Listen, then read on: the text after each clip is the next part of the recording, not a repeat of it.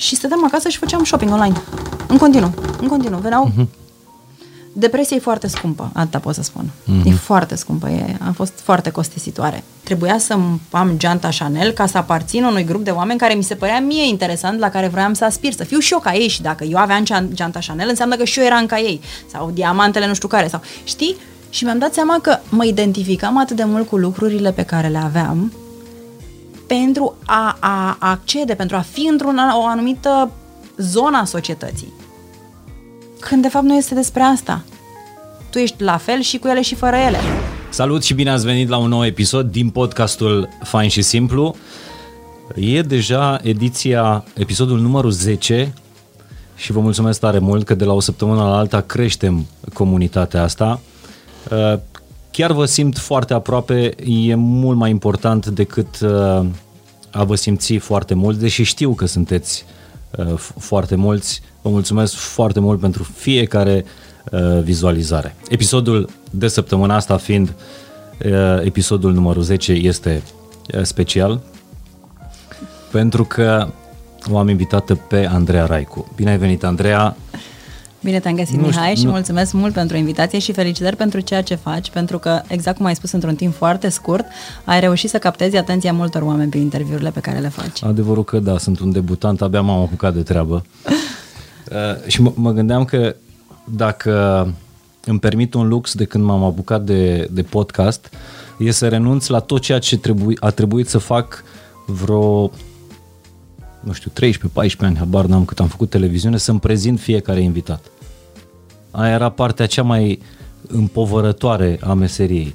Da, ți se părea, da? Pentru că exista, e clișeul ăsta tâmpit de altfel de a prezenta un invitat. De ce să mai prezinți pe Andreea Raicu sau uh, de, de ce ar trebui să îi faci tu o prezentare? A, da, înseamnă că ți alegi invitații care nu mai au nevoie de nicio prezentare. Asta era un titlu al, știi, ai văzut seria lui David Letterman de pe... Am văzut, da. Exact așa se numește. Da. Bine ai venit și îți mulțumesc. Bine te-am găsit cu mare drag. Tare, tare mult. Cu mare drag. Uh, învăț și eu să, să mă dezvăț, pentru că de când am făcut uh, podcastul ăsta, asta e inclusiv o chestie de care încerc să, să scap. Să nu mai prezint invitații, să intrăm direct în, în conversație. Pentru că știi, mă gândeam așa, dacă e o conversație foarte interesantă, omul vine, se uită și după aia dacă nu știe cine e personajul care a intervievat, se și caută. Corect. Pentru că dacă îți place de cineva și îți place ceea ce îți spune, uh-huh. vrei să afli cât mai multe despre el. Da, asta mi se pare o chestie pe care ai făcut-o și tu. Uh, ai învățat să te dezveți de unele lucruri. Sau cel o, puțin asta am, asta am observat. Practic Eu... jumătate din, sau nu, 80% din ceea, cine, de ceea ce eram a trebuit să uit și a trebuit să fac altceva. Gândește-te că am trecut, probabil că te gândești la schimbarea pe care am făcut-o din televiziune uh-huh. în, uh, în partea cealaltă. Cumva veneam dintr-un domeniu, dintr-un business în care totul era despre exterior, totul era despre cum uh, părem în fața oamenilor și am ajuns într-un, în zona cealaltă de dezvoltare personală în care este mai mult despre interior în care trebuie să vezi ce se întâmplă, nu te interesează atât de mult despre ce cred ceilalți și te interesează să vezi ce se întâmplă cu adevărat în interiorul tău, pentru că până la urmă asta contează. E, suntem, suntem crescuți și uh, antrenați și pregătiți să fim într-o lume în care suntem atât de atenți către exterior, cum suntem percepuți, cum suntem văzuți, dacă suntem bine îmbrăcați, dacă avem un job care să fie admirat de ceilalți oameni, dacă uh, ne prezentăm bine în, în fața lor. Nu contează ce în interiorul nostru, e important să vedem cum ne percep ceilalți. E, ideal este, ca să putem să fim echilibrați, să ne, să ne întoarcem atenția către noi. De aceea, cumva, um, numărul cazurilor de depresie a crescut atât de mare, știi, și te uiți pe Instagram, scrollezi și vezi că practic toată lumea e foarte fericită, toată lumea e super happy, toată lumea are familia perfectă, toată lumea merge în vacanțele perfecte, mă rog, acum nu prea s-a mai mers în vacanțe, dar toată lumea are viața perfectă. Și ce să vezi, depresia este numărul unu probabil, sau mă rog, are cea mai mare creștere uh, a cazurilor de turburări de genul acesta. De ce? Pentru că suntem atât de concentrați pentru cum ne văd ceilalți, ne percep și atunci fugim de noi și distanța între ceea ce se întâmplă în interiorul nostru și ceea ce ne dorim și felul în care noi ne prezentăm devine atât de mare și de acolo pornește depresia, pentru că se face acest gap foarte mare. Pentru că, de fapt, noi ajungem să facem ceea ce ne spun alții, ceea ce auzim, ceea ce Ce spun trebuie, reclamele? ceea ce ne învață uh, viața și m- mi-am dat seama că e mult mai greu să, decât să înveți să te dezveți de unele lucruri. E foarte greu pentru că ești obișnuit, ai trăit 30 de ani, 20 de ani, plus că societatea este un mediu propice lucrurilor de genul ăsta. Adică, știi, mă uitam, uh, te uiți pe Instagram, din nou, ce să fac, mă întorc la social media și mă uit la tot felul de persoane pe care le cunosc, dar pe care nu le mai recunosc. Mă gândesc că ei sunt ele, dar cumva nu mă gândesc că sunt ele, știi? Și când vezi că toată lumea este perfectă în, în social media, când postezi, și pot acum să-mi pun eu o poză în care să arăt așa cu cearcăne după o zi întreagă, să fiu supărată. Dar asta este viața. Îți mărturisesc că acum ceva timp am descoperit această aplicație FaceApp. Uh-huh. Și am fost absolut fascinată de ea. Pentru că e, e de studiat, adică mie mi s-a părut ceva incredibil. Nu numai că îți face fața de porțelan, nu numai că arăți absolut incredibil, dar poate să spună și zâmbet. Ceea ce mi s-a părut absolut absolut îngrozitor, pentru că noi nici măcar, noi nu ne mai suportăm, nu numai când ne arătăm bine, nu ne mai suportăm nici dacă suntem triști, pentru că societatea nu ne vrea așa. Societatea ne vrea super happy, pentru că, de fapt, cumva așa am fost crescuți. Părinții ne spuneau, hai de nu mai fi supărat, hai de nu mai fi trist. Am învățat să reprimăm lucrurile astea pentru că nu avem spa- aveam spațiu să le, să le manifestăm. Și atunci, cumva, am ajuns mai departe într-o societate care accentuează și mai mult lucrurile astea. De aceea toată lumea este...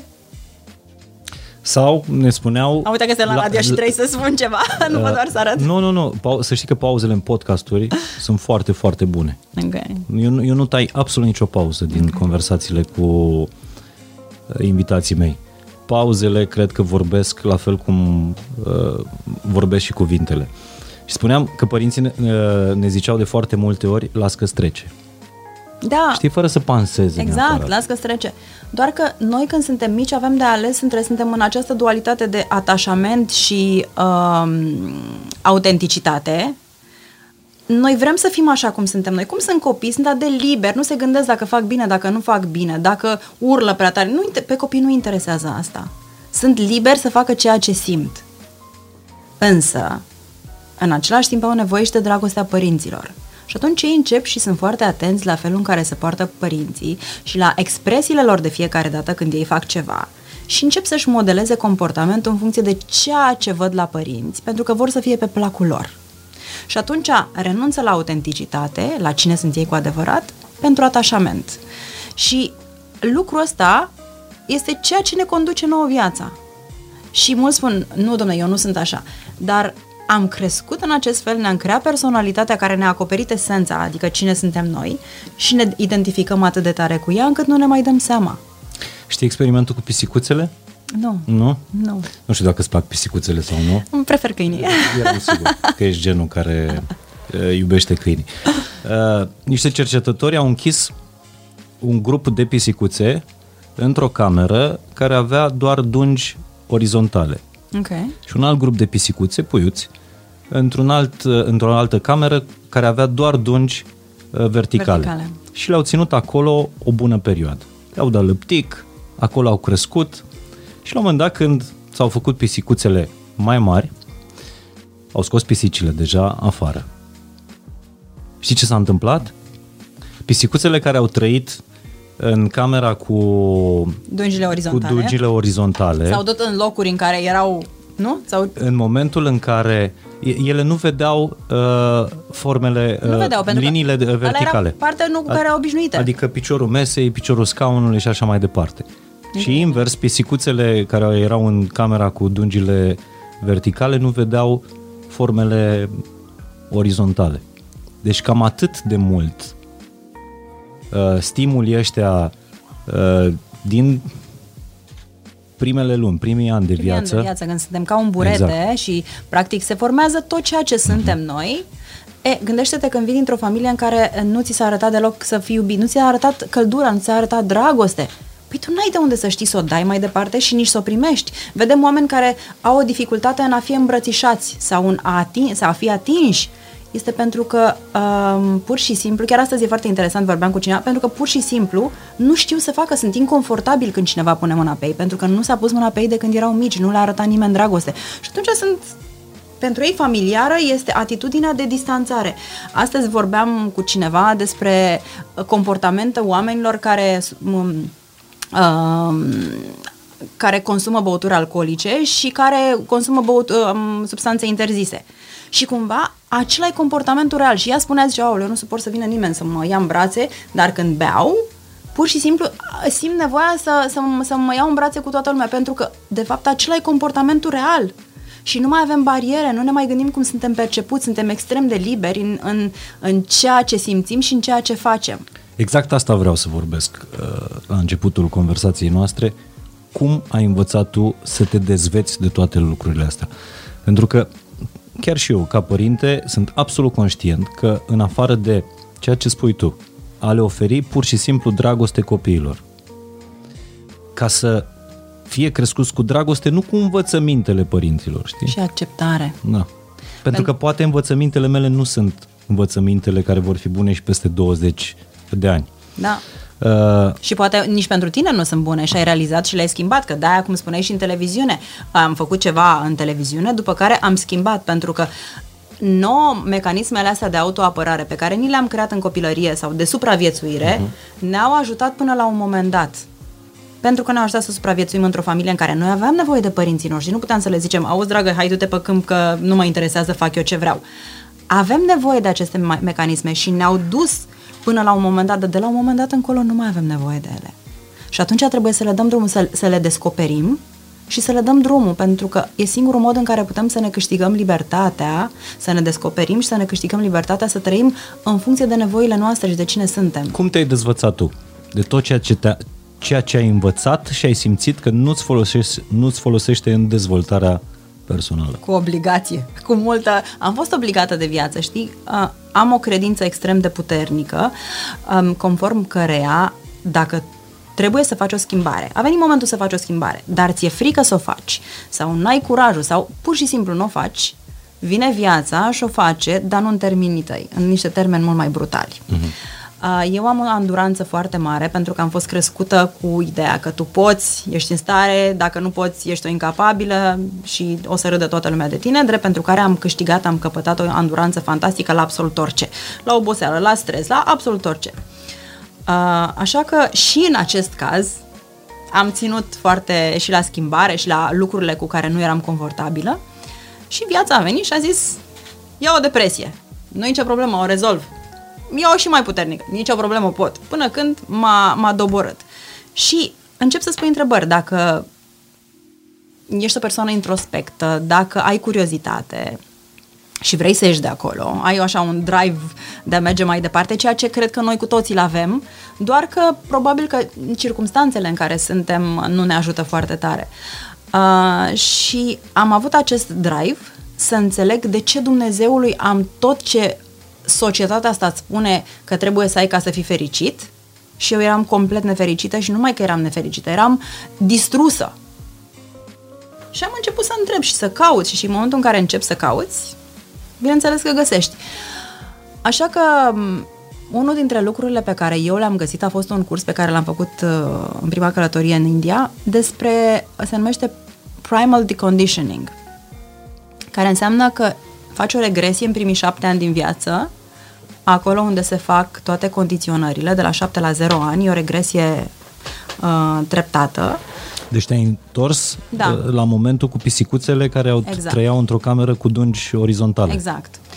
În cursul acesta intri, a fost un curs de 5 zile în Silence and Isolation și foarte multe, nu probe să spun, foarte multe momente și chestionare și uh, foarte mult journaling, foarte mult descris, în care te întorci efectiv la ceea ce spuneai tu.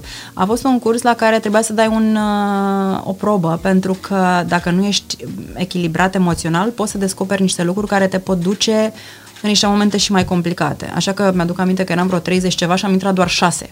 Iar cea care făcea cursul te, pur și simplu te călca în picioare ca să vadă cât reziști. Uh-huh.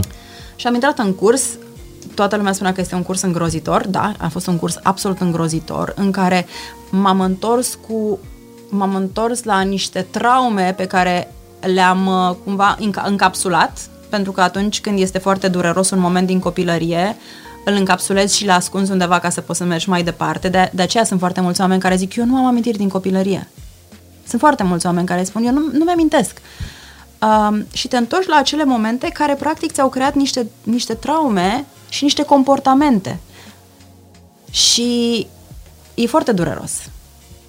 Și am descoperit atât de multe lucruri contrare sau contrar a ceea ce credeam eu despre mine și a ceea ce credeam eu despre copilăria mea, pentru că o copilărie nefericită nu înseamnă că ai niște părinți care te bat, nu înseamnă niște părinți care sunt alcoolici, nu înseamnă niște... Nu, multă lume crede că o copilărie nefericită e când părinții te bat.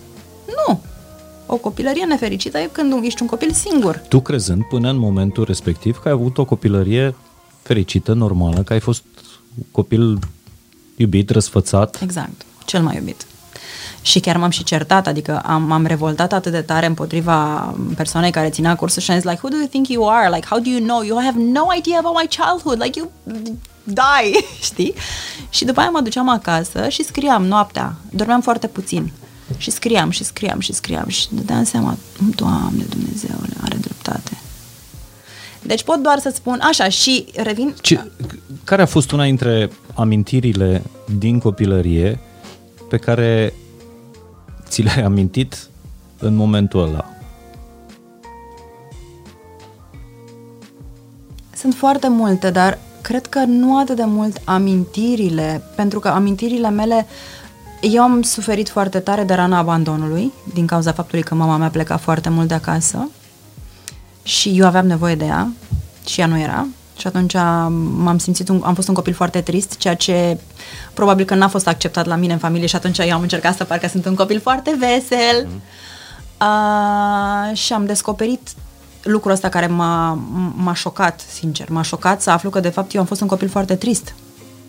Pentru că de fapt eu sufeream că mama mea nu era acolo și era o suferință a unui copil de 2 ani și de 3 ani și de 4 ani și 5 ani care primea foarte multe cadouri pentru a suplini această lipsă. Uh, când de fapt un copil are nevoie de prezență, grijă, dragoste și atenție din partea părinților. Adică cea, eu nu sunt părinte și n-am nici o, cumva, nu am dreptul să vorbesc despre asta, pentru că nu sunt mamă, dar pot să vorbesc din, din perspectiva unui copil care a suferit foarte tare din lipsa părinților și un copil care a muncit foarte mult să acopere aceste goluri cu foarte multă, la început, cu foarte multe lucruri din exterior, cu compulsive shopping, cu distracție, cu multe emisiune, cu mult succes, cu multe lucruri pe care puteai să le ai ca să te facă să te simți că oamenii te iubesc. Uh, după care am lucrat foarte mult cu mine și cu terapie și cu toate cursurile de care îți spuneam, ca să pot să... Știi, e o experiență, e o experiență foarte ciudată. Um, you have to be full of yourself Probabil că sună, da, ești plin de tine, dar de fapt tu trebuie să te umpli cu tine, nu cu lucruri din exterior, pentru că asta este tendința noastră, să ne umplem cu ceva din exterior ca să nu mai simțim golul ăla. De la droguri, alcool, sex și mai... Eu am, sunt foarte norocoasă că nu mi-a plăcut niciunul dintre astea două, alcoolul și drogurile. Uh, Uh, dar cei mai mulți, știi, stăteam și uh, am ascultat, că sar de la una la alta, am ascultat-o pe Whitney Houston zilele trecute, am mers, am mers un drum mai lung și când eram mică îmi plăcea să o ascult pe Whitney, o, o iubeam pe Whitney Houston. Deși știam engleză, cumva n-am, nu am, nu am, nu știu dacă înțelegeam versurile. E, acum are o melodie care se numește The Greatest Love of All. O știu, dar nu cred că i-am conștientizat vreodată versurile. Te rog să le asculți acum pentru că am rezonat câtă suferință era în această femeie și cât de singură și goală se, se simțea și cât de mult și-a uh, acoperit, cum se numește, toate golurile, ba cu droguri, ba cu o relație toxică cu un narcisic, care până la urmă a făcut-o să facă să ajungă în situația respectivă, uh-huh. dar dacă le asculți, este absolut șocant, știi, relația asta toxică în care sus, jos, sus, jos, sus, jos, e, e bine, pleacă, nu mai bine, e, e bine, că ei s-au despărțit și împăcat de 100 de ori. Uh, și cumva am rezonat și am, am înțeles toate lucrurile respective despre ea și despre această suferință a ei. Probabil că nu poți să le înțelegi decât dacă treci prin ea. Vor, uh, vorbeai despre cum tu ți-ai dat seama. Stai să mă întorc, să termin Te cursul.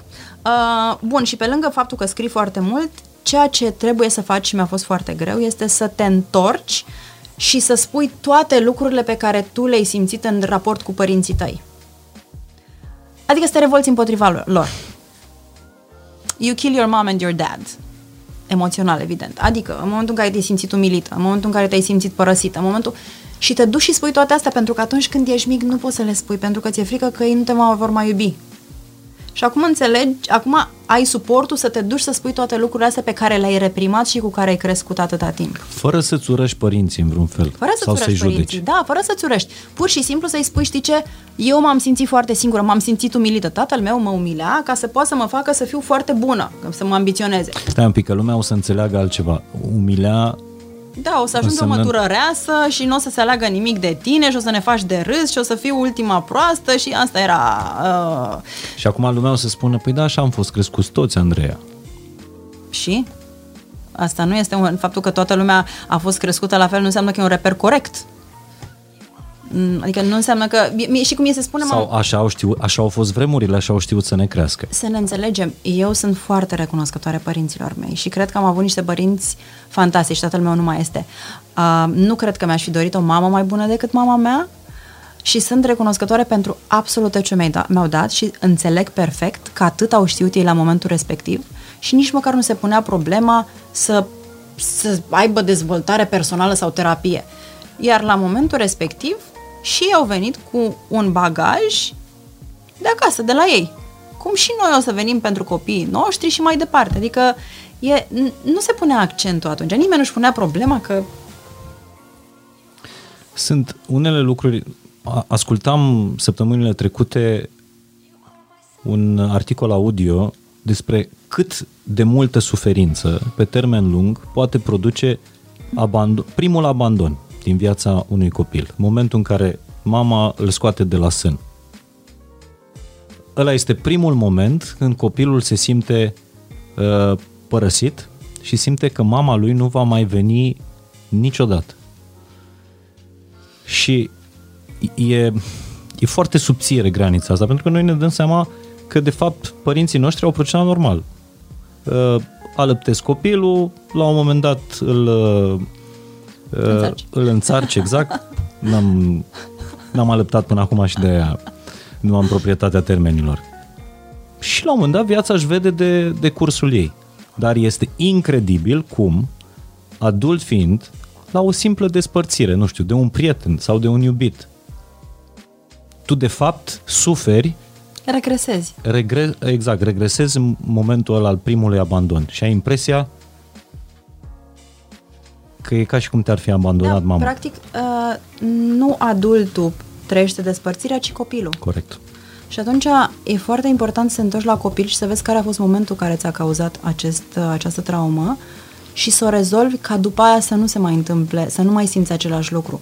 Și eu am muncit la asta, nu poți să-ți imaginezi, cred că ani de zile, ani de zile. Cumva de la, z- de la pe o scară de la 1 la 10 eram 10, acum probabil că sunt 2.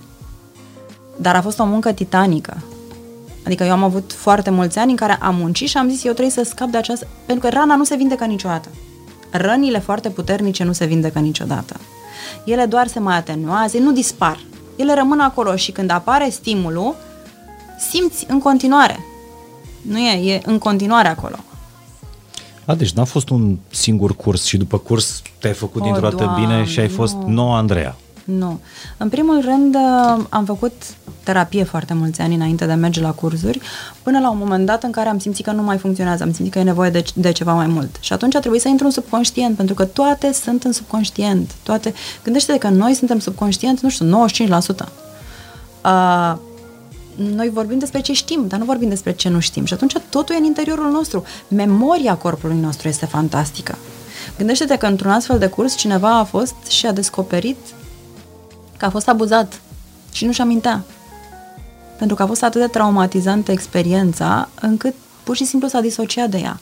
În momentul în care ești disociat de o experiență sau de o parte din tine, tu crezi că ea nu mai există, dar ea apare. Apare fără să-ți dai seama. Ai vorbit despre un lucru, mai devreme ai spus că rănile nu dispar niciodată. Ele se pansează sau se mai uh, atenuează. Însă, Însă, conștient de ele, în primul rând, și după aia se mai, nu mai sunt atât de dureroase.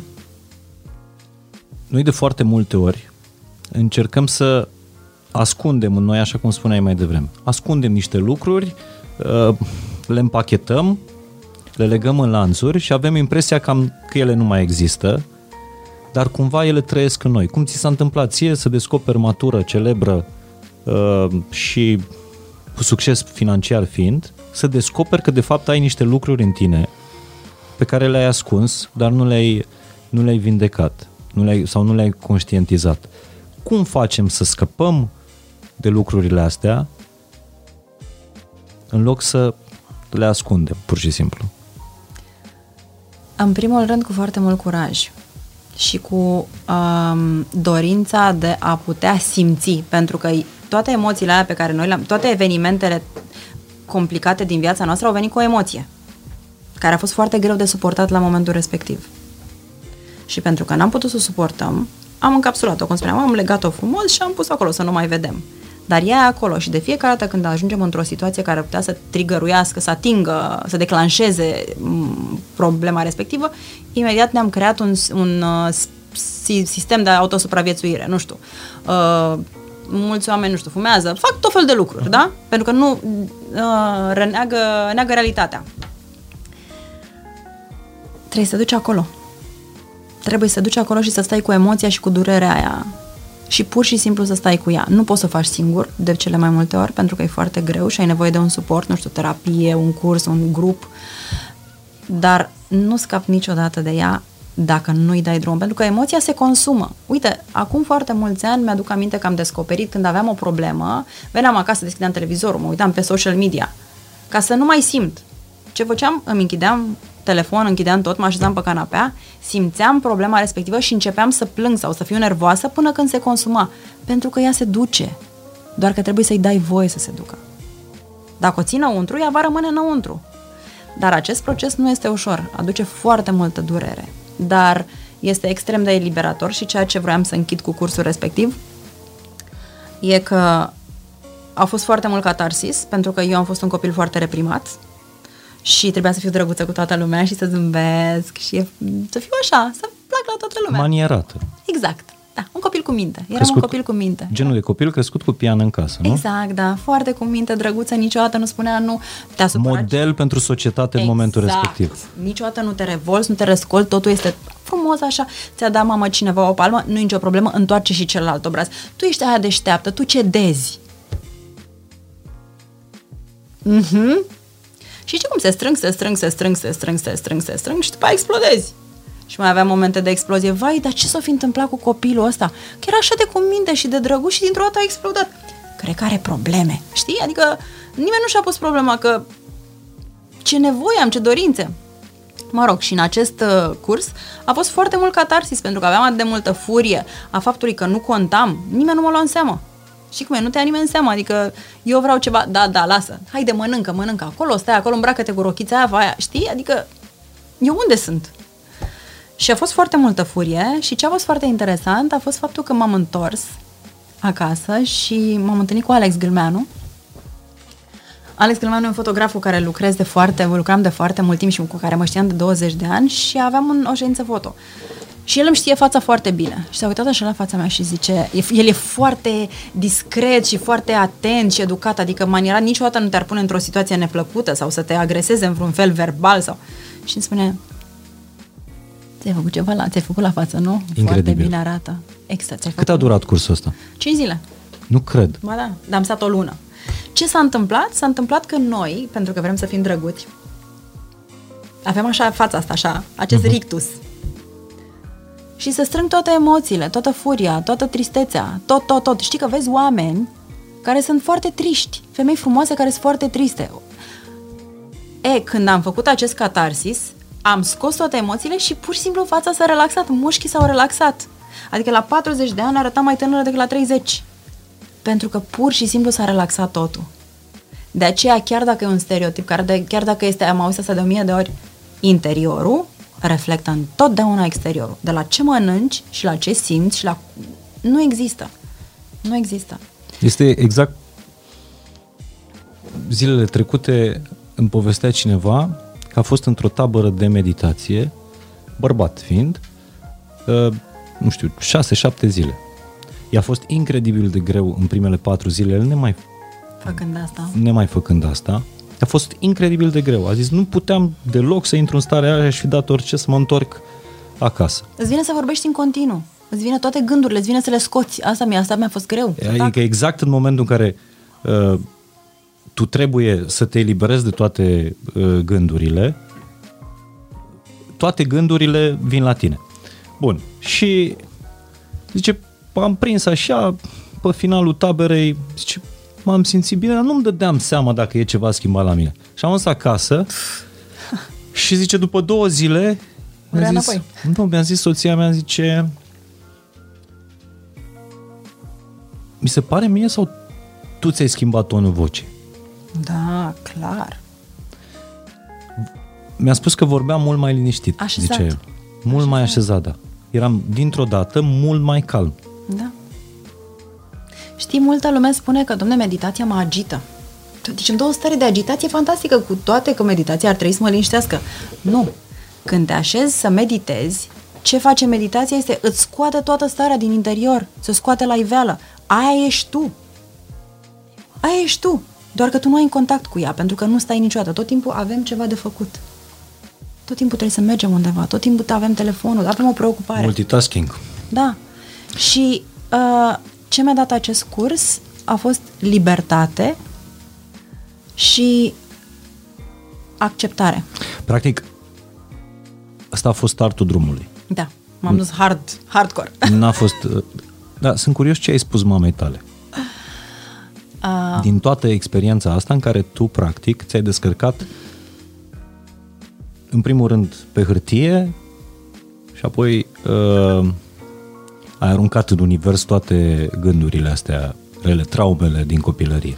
Ce ai spus mamei tale? sunt foarte fericită pentru faptul că mama mea e un om foarte deschis și foarte inteligent și am putut să vorbesc cu ea. La început, în primul rând s-a gândit că am plecat, eu am zis că plec două săptămâni, am stat o lună, s-a gândit că m-am convertit la budism, că am renunțat la religie, la săraca s-a, s-a panicat un pic. După aia a văzut că am venit foarte liniștită. Și am venit alt om, era incredibil. Prietenii mei mă întrebau dacă iau vreun medicament sau fumez ceva pentru că eram, nu, nu mă mișca nimic, absolut nimic. Și am început să-i povestesc despre toate lucrurile astea, pentru că mama e prietena mea cea mai bună și am simțit nevoia să împart cu ea și să îi spun. La început cumva s-a simțit foarte vinovată și a simțit să se apere și am spus eu nu-ți spun asta pentru că vreau să te acuz, ci vreau să știi ce am trăit și ce s-a întâmplat cu mine. Nu sunt supărată pe tine, dar vreau pur și simplu să împart lucrurile astea. După care am ținut foarte multe conferințe în care vorbeam despre ce am trăit și mama era în sală. Nu cred că i-a fost ușor, dar uh, Tu vorbind exact despre asta. da, da. Dar um, gândește am avut un TEDx în care am vorbit despre lucrurile astea și toată lumea m-a întrebat, dar nu ți-a fost greu să vorbești despre ele în fața oamenilor? Greu mi-a fost când le-am acceptat față de mine. Când accepti totul despre tine, nu mai contează. Și asta spun că sunt foarte norocoasă că am o mamă foarte înțeleaptă, foarte blândă și foarte deschisă să înțeleagă lucruri noi și să înțeleagă că nu doar perspectiva prin care a fost ea crescută e cea corectă și mai sunt și altele. Și până la urmă nu-ți rezolvi problemele, fie ele și cele din copilărie, aruncându-le asupra celorlalți. Nu. Plus că înainte eram foarte nervoasă, eram foarte agitată, nu se mai putea discuta cu mine. Eram un, eram un pachet de nervi, eram un pachet de... Așa eram în continuu. Și după aia... Dar, într-adevăr, după cursurile de care vorbești tu, pentru că am urmat după aia o școală care a ținut un an de zile, câte o săptămână pe lună, meditam câteva ore pe zi, eram ting, mă duceam în ședințe, nu mă interesa telefonul, eram super prezentă, ceea ce nu pot să fac în fiecare zi acasă. Da, dar cu alt, până la urmă trebuie să te întorci cu picioarele pe pământ, adică trăiești Da. în lumea asta, trebuie să ai o comunicare cu oamenii care poate nu sunt... Și n-au cum să înțeleagă. De asta am, am mulți prieteni care se mai duc la cursuri și când se întorc vor să facă schimbări radicale cu viața lor și am zis nu, nu poți să faci pentru că ești într-o stare care nu este reală, nu este starea ta în care tu o să trăiești. Plus că omul de lângă tine nu înțelege cine ești, ai plecat cineva și te-ai întors altcineva, adică e ca și când ai un casetofon și dai play și pleacă înainte sau înapoi, mm-hmm. sau schimba butoanele, trebuie să ai răbdare, el nu e în același ritm cu tine. Și um, după 5 ani, am avut 5 ani de zile în care am făcut o căutare din asta complet dementă, deci pe toate părțile să înțeleg. Și după 5 ani, uh, văzând destul de multe și observând că sunt foarte mulți oameni care devin dependenți de acest stil de viață, de cursuri, de m, cumva îmi trăiesc un pic viața, fac niște bani și mă duc în cursuri ca să pot să-mi trăiesc și o viață, am zis ok, nu, asta nu e pentru mine, ci eu am învățat niște lucruri pe care le-am experimentat și pe care vreau să le integrez în viața mea și vreau să mă trăiesc așa. Nu vreau să trăiesc, să am o ambivalență între, între cele două Adică ai vrut să rămâi civil, Da. n-ai vrut să treci în, uh, Da, și în, să-mi în asum partea viața cealaltă. pe care o trăiesc aici. Da. S-au speriat prietenii tăi că noua Andreea s-ar putea, nu știu, muta într-un ashram? Nu, nu s-a Nu? speriat nimeni. Singura schimbare majoră care s-a întâmplat în viața mea a fost legată de relații, pentru că eu fiind un pleaser, the perfect pleaser, dacă mă sunai la două noaptea să, nu știu, să-ți caut uh-huh. două scame din dulap, eu veneam să-ți caut cele două sca- scame din dulap sau niciodată cumva eu renunțam la părerile mele pentru ceilalți, la ce restaurant mergem, unde facem, pentru că eu eram acolo pentru ceilalți și îmi trăiam viața în funcție de nevoile și cerințele Căutai celorlalți. astfel Aprobarea, normal. validarea Ca lor. noi toți. Și când m-am întors, lucrurile s-au schimbat. Am început să am păreri, am început să am... Uh, nu e că n-aveam păreri, dar eram pleaser. Uh-huh. Și atunci uh, s-au făcut tot felul de schimbări în relațiile mele, pentru că unii oameni m-au înțeles, alții n-au, nu m-au înțeles. Și uh, nu am mai rezonat, pentru că mi-am dorit foarte tare să rămână în viața mea oamenii care mă iubesc pentru cine sunt eu, nu pentru ce le dau. Și am pierdut uh, contactul cu persoane Dragi. foarte dragi, da. Dar mi-am asumat acest lucru pentru că îmi doresc să fiu cu oameni care sunt, mă acceptă așa cum sunt, că sunt un suport și sunt, uh, sunt cumva, da, de acceptare până la urmă. Și nu să-mi spună ce să fac cum, sau să mă certe, pentru că prietenii au tendința să te certe prin prisma ex- experiențelor lor sau să te, uh, s- nu să te supui, dar să fii conform a ceea ce cred ei. Uh-huh. Incapacitatea de a-l vedea pe ce, a-l lăsa pe celălalt să fie cum este. Adică empatia mea pentru tine, Andreea, este atâta cât înțeleg eu, cât am trăit eu din ceea ce cred, cred eu că trăiești tu. Exact, adică eu, eu pot să înțeleg că pe tine nu te interesează zona asta a dezvoltării personale, mm. meditație. Eu pot să înțeleg. Dar în același timp mi-aș dori ca tu să înțelegi că eu sunt interesată de asta și să nu spui că e o prostie. Eu pot să înțeleg că tu ești interesat de alte lucruri. It's fine. Dar dă mie spațiu să, mă, in- să, să fiu eu cu lucrurile astea care mie îmi fac bine. Dacă ție îți face bine un lucru, mă bucur pentru tine. Eu nu vreau să-ți placă lucrurile care îmi plac mie. Da, dar în momentul în care te pui în pielea cuiva, păi pune-te în pielea cuiva, nu, nu te pune în pielea lui cu mintea și experiențele tale. Exact. N-ai adică cum. ia totul de la el și ascultă-l Exact, până, exact, până la exact. capăt. Ai suferit după pierderea acestor persoane dragi Bineînțeles că care am n-au suferit. acceptat-o pe noua Andreea? Și știi ce? Cred că știi ce am suferit cel mai mult? Uh, Eu fiind un rac, racul, nu știu dacă știi foarte multe despre el, e foarte atașat și uh, foarte atașat de amintiri, de oameni, de, de cumva devin foarte importante um, și ele, elementele care au, au petrecut, au stat mult în viața lui. Și eu până dau drumul la ceva, îmi ia destul de mult timp, adică fa- iau trec prin toate etapele să mă asigur că n-a fost un gest impulsiv. Și uh, mai dureros a fost drumul. Adică, în cazul unei prietenii foarte importante din viața mea, au fost 5 ani în care am înghițit foarte multe lucruri, am tolerat foarte multe lucruri pentru că îmi doream îmi doream să nu se termine, îmi doream să găsesc tot timpul cârlige de care să mă agăț ca să pot să merg în continuare. De dragul amintirilor, de Ex- dragul... Ai spus foarte bine. Știi, eram la un curs, eram la un, un uh, festival de dezvoltare personală, nu mai știu, în Croația. Festival de dezvoltare Da, personală? se numește Mind Valley, este cea mai mare platformă de personal development. A, știu. Mind Valley. Cred Vision. că o am, uh, o am downloadată. Da, Așa, da, da. și ai fost Vision. acolo. Da, da. Și am fost acolo, am ținut un speech și pentru că am ținut un speech am putut să fiu împreună cu ceilalți speaker. Și la un moment dat am primit un mesaj de la persoana respectivă care m-a, mi-a dat o stare foarte proastă. Și eram cu un, un domn din America, cred, și stăteam la masă, vorbeam și m-a văzut că m-am schimbat la față. Și zice, de ce s-a întâmplat? Zic, uite, e o prietenă de-a mea cu care nu prea mă mai înțeleg de când am început să fac lucrurile astea Și zice, oh, ok, but why are you still friends with her? De ce mai ești prieten cu ea? Zic, păi da, sunt, na, sunt atât de multe. Ce aveți în comun? Și zic, uite, gândește puțin, ne știm de la 18 ani, am petrecut atât de multe lucruri. Eu sunt așa, așa, așa, așa, așa, așa. Și zice, darling, the only thing you have in common are your memories. Hmm. Și am fost așa, da, are dreptate. Aveam în comun doar niște amintiri. În ziua de astăzi nu ne mai lega nimic. Și a trebuit să mergem în, în locuri diferite. E foarte nepopular ceea ce spui tu. Da? De ce? Da, pentru că de fapt asta ne leagă pe noi de, de oameni, că foarte puțini oameni sunt în stare să, să facă uh, treaba asta. Ce? Să, își anal- să analizeze relațiile. Că sunt căznicii, că sunt, uh, nu știu, relații de uh, prietenie, amici, orice. Mihai, viața e atât de scurtă Ne și dacă legăm ne de orice. înconjurăm de oameni care ne fac rău, ajungem să ne fie rău. Știi, stăteam la un moment dat, lucram cu o colegă și n-am să uit asta niciodată, lucram cu o colegă, lucram la Big Brother sau nu mai știu la ce, și eram măritată de foarte tânără. Și stăteam, lucram așa și la un moment dat mă opresc și zic că întotdeauna am avut această dorință de a afla ce se întâmplă cu oamenii. Am fost tot timpul interesată. Când eram mică, mă uitam la zbor deasupra unui cuib de cuci, deci mm-hmm. seama că eram un pic uh, în zona asta. Și mă opresc așa la ea și zic, auzi, vrăbi, o să tu ești fericită în căsnicia ta?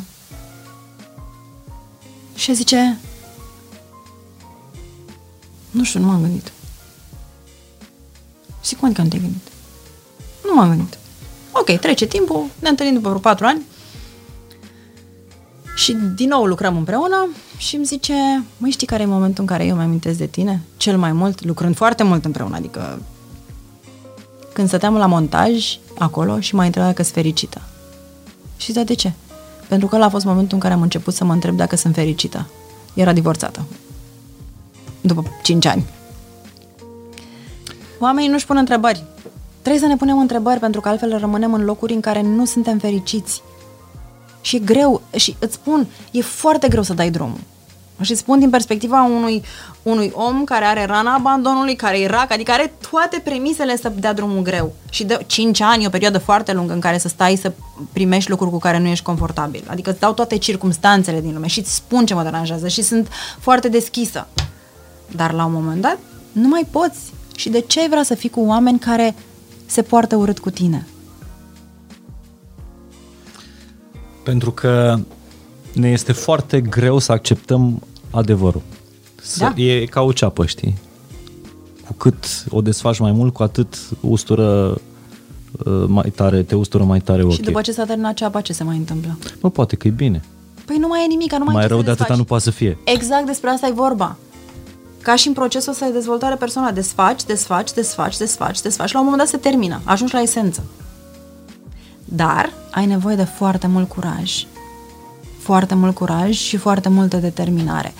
Și cred că se întâmplă lucrul ăsta în momentul în care durerea pe care o trăiești devine mai mare decât durerea pe care ți-o dă schimbarea. Uh-huh. Pentru că, acum sincer, cine vrea să facă schimbare de dragul schimbării? Stau așa confortabil la mine pe canapea, doar că aia nu-ți aduce schimbare. Știi, mi-ar plăcea după discuția asta, după ce se termină podcastul, nu-l opriți acum, vă rog frumos, pentru că urmează lucruri, eu nu știu ce vom vorbi, dar știu că vor urma lucruri mult mai interesante. Uh, După ce se termină podcastul ăsta, ar fi foarte fain fiecare dintre noi să ne punem întrebarea asta. Să, să aflăm adevărul despre, uh, despre noi. Gândiți-vă că este Andreea Raicu în fața voastră și te întreabă, tu ești fericită cu cine ești sau cu ce faci sau cum ți-ai trăit ziua de astăzi sau cum o să fie ziua de mâine? Uite, cred că asta este motivul pentru care cartea Descoperă-te, în urmă cu doi ani am lăsat o, o carte care se numește Descoperă-te, a avut un succes atât de mare și toate m, lansările de prin țară, pentru că erau fete, am fost extrem de impresionată, 200, erau locurile destul de mici și se îngrămădeau să intre, să putem să vorbim despre asta, pentru că oamenii au uitat cine sunt. Nu i-am uitat. Când m-am dus în India și mi-a zis, dar cine ești? Și eu zic, cum adică cine sunt? Ce prostie e asta? Eu când am intrat în India, eram vedetă de televiziune, locuiam în camă casa cu tare, conduceam masa cu tare, um, things, lucruri, da? Când Erai bine pe lucruri. eram super bine, foarte tare. Plecam în vacanțele cu tare, mă duceam acolo, purtam haina aia, rochia aia, geaca aia. Când am ieșit din India, aveam alt răspuns. După o lună doar. Un om care își dorește să afle adevărul și să-l trăiască, să-și trăiască în funcție de, viața în funcție de el. Și să fie, să nu se mai abandoneze niciodată. Asta a fost promisiunea pe care mi-am făcut-o. Să-mi trăiesc adevărul și să nu mă mai abandonez niciodată. Și chiar acum sunt foarte bucuroasă că lucrăm la un jurnal al, uh, pe care e derivat din carte, cu foarte multe întrebări de descoperete, dar din toate zonele, din alimentație, din dezvoltare personală, din beauty, din absolut să te cunoști, pentru că noi nu ne cunoaștem, nu ne punem întrebări absolut deloc. Și este un proces foarte important, pentru că dacă tu nu te cunoști pe tine, habar n-ai ce vrei în viață. De-aia sunt atât de mulți oameni pierduți care nu știu ce-și doresc să facă cu viața lor. Da, da, un om care caută adevărul despre sine și le spune verde în față adevărul oamenilor de lângă el, este un om care uh, trebuie să-și asume și riscul să piardă foarte mult din Ce? relațiile sociale. Din ce? Din relațiile sociale. Din ce? Te întreb din nou. Din ce? Din ceva care nu-i face bine? Păi acum știi cum e, dacă tu ai nevoie de, nu știu, ți-e foame și cineva, tu vrei o friptură, dar tu îți dă cineva 50 de kilograme de roșii, tu nu vrei roșiile alea. Îți folosesc roșiile alea? Mi-a venit așa o prostie în cap. Uh-huh. Adică dacă cineva îți dă, dacă tu ai ceva ce nu-ți trebuie și nu-ți face bine, vrei să ai sau vrei să n-ai nimic? Să lași spațiu pentru ce, ceva mai bun care urmează să vină. Pentru că oamenii care au plecat din viața mea au lăsat loc altor oameni care aveau același valori cu mine. Eu am o metaforă pe care am, nu știu, m-am gândit la într-o conferință. Viața noastră e ca un autobuz în care intră oameni. Și noi mergem, autobuzul ăsta merge, cum merge viața. Și intră oameni, intră oameni, intră oameni, intră oameni și la un moment dat se umple autobuzul, știi? Și cu unii nu te duci pe lângă ei, dar nu prea mai ai ce să vorbești. Și ai vrea să vezi pe cineva nou, să mai descoperi ceva, să mai cunoști ceva, să mai... Și nu ai de unde. Dar totuși tu nu vrei să le dai drumul lor, că ai niște amintiri totuși, ați mers atâția kilometri, nu vrei să le dai drumul. Că na, sunt, fac parte din viața ta. Dar în același timp vrei și oameni noi. Ce faci? Le dai voie să plece, ca să intre oameni noi. Pentru că ceilalți sunt, sunt niște oameni cu care nu mai ai despre ce să vorbești. Îi respecti și iubești și păstrezi amintirile respective. Nu i anulezi, nu e ca și când ei n-au existat. Nu. Prețuiești amintirile cu oamenii respectivi și îi lași undeva deoparte, pentru că nu mai ai nimic în comun cu ei. Nu ți s-a întâmplat să te întâlnești cu oameni cu care nu mai ai nimic în comun? Oh, ba da. Ai vrea să fii rămâi, să petrești timp cu ei în continuare? De dragul amintirilor, Cât? da. Cât? În fiecare zi? Cel mai bun exemplu este întâlnirea de 10 ani, de exemplu, uh-huh. sau de 20 de ani, sau, sau cât o fi. Ăla este momentul în care îți dai seama cu cât de puțini colegi cu care erați toată ziua, uh, ați făcut Exact. toate, toate prostiile. Cea mai, peri- cea mai frumoasă perioadă a vieții pentru mine uh, rămâne liceu. Cele mai frumoase amintiri. Și îți dai seama după 10 ani cu cât de puțin mai ai lucruri în comun. Despre asta e vorba. Îi iubești în continuare, te bucuri de fiecare dată când te vezi cu ei, da, la un interval destul de Da. lung, dar dacă tu te-ai vedea în fiecare zi cu ei, nu mai mai rezona pentru că nu știu dacă aveți alte valori sau nu, aveți alte interese probabil, v-ați dus în zone diferite. Nu înseamnă că e ceva în regulă cu ei. Înseamnă pur și simplu că v-ați dus în direcții diferite. Și totuși cel mai greu este să pleci dintr-o relație. Pentru că prietenii mai pierzi, mai câștigi. Uh-huh. Dar cred că a renunța la o relație, acolo e, cred că e mai mult decât a renunța la amintiri. Da, Cum e foarte faci? greu. Um, repet, am avut această tendință de a ține, de a nu da drumul pentru că... Ești eu, drag, știu. Da. pentru că pot să le rezolvi, eu pot, eu pot, eu pot, eu sunt oricum sunt mama răniților, carac fiind. Deci eu pot să ajut pe toată lumea, eu pot să fac totul. Uh, dar după aia îți dai seama că te trag după tine, te omoară, adică în relații toxice. Am fost într-o relație toxică foarte mulți ani, care m-a omorât. Asta a fost și motivul pentru care am plecat în India. Pentru că eram atât de jos încât știi cum uneori trebuie să te duci până jos ca să poți să te ridici. Ce înseamnă foarte jos?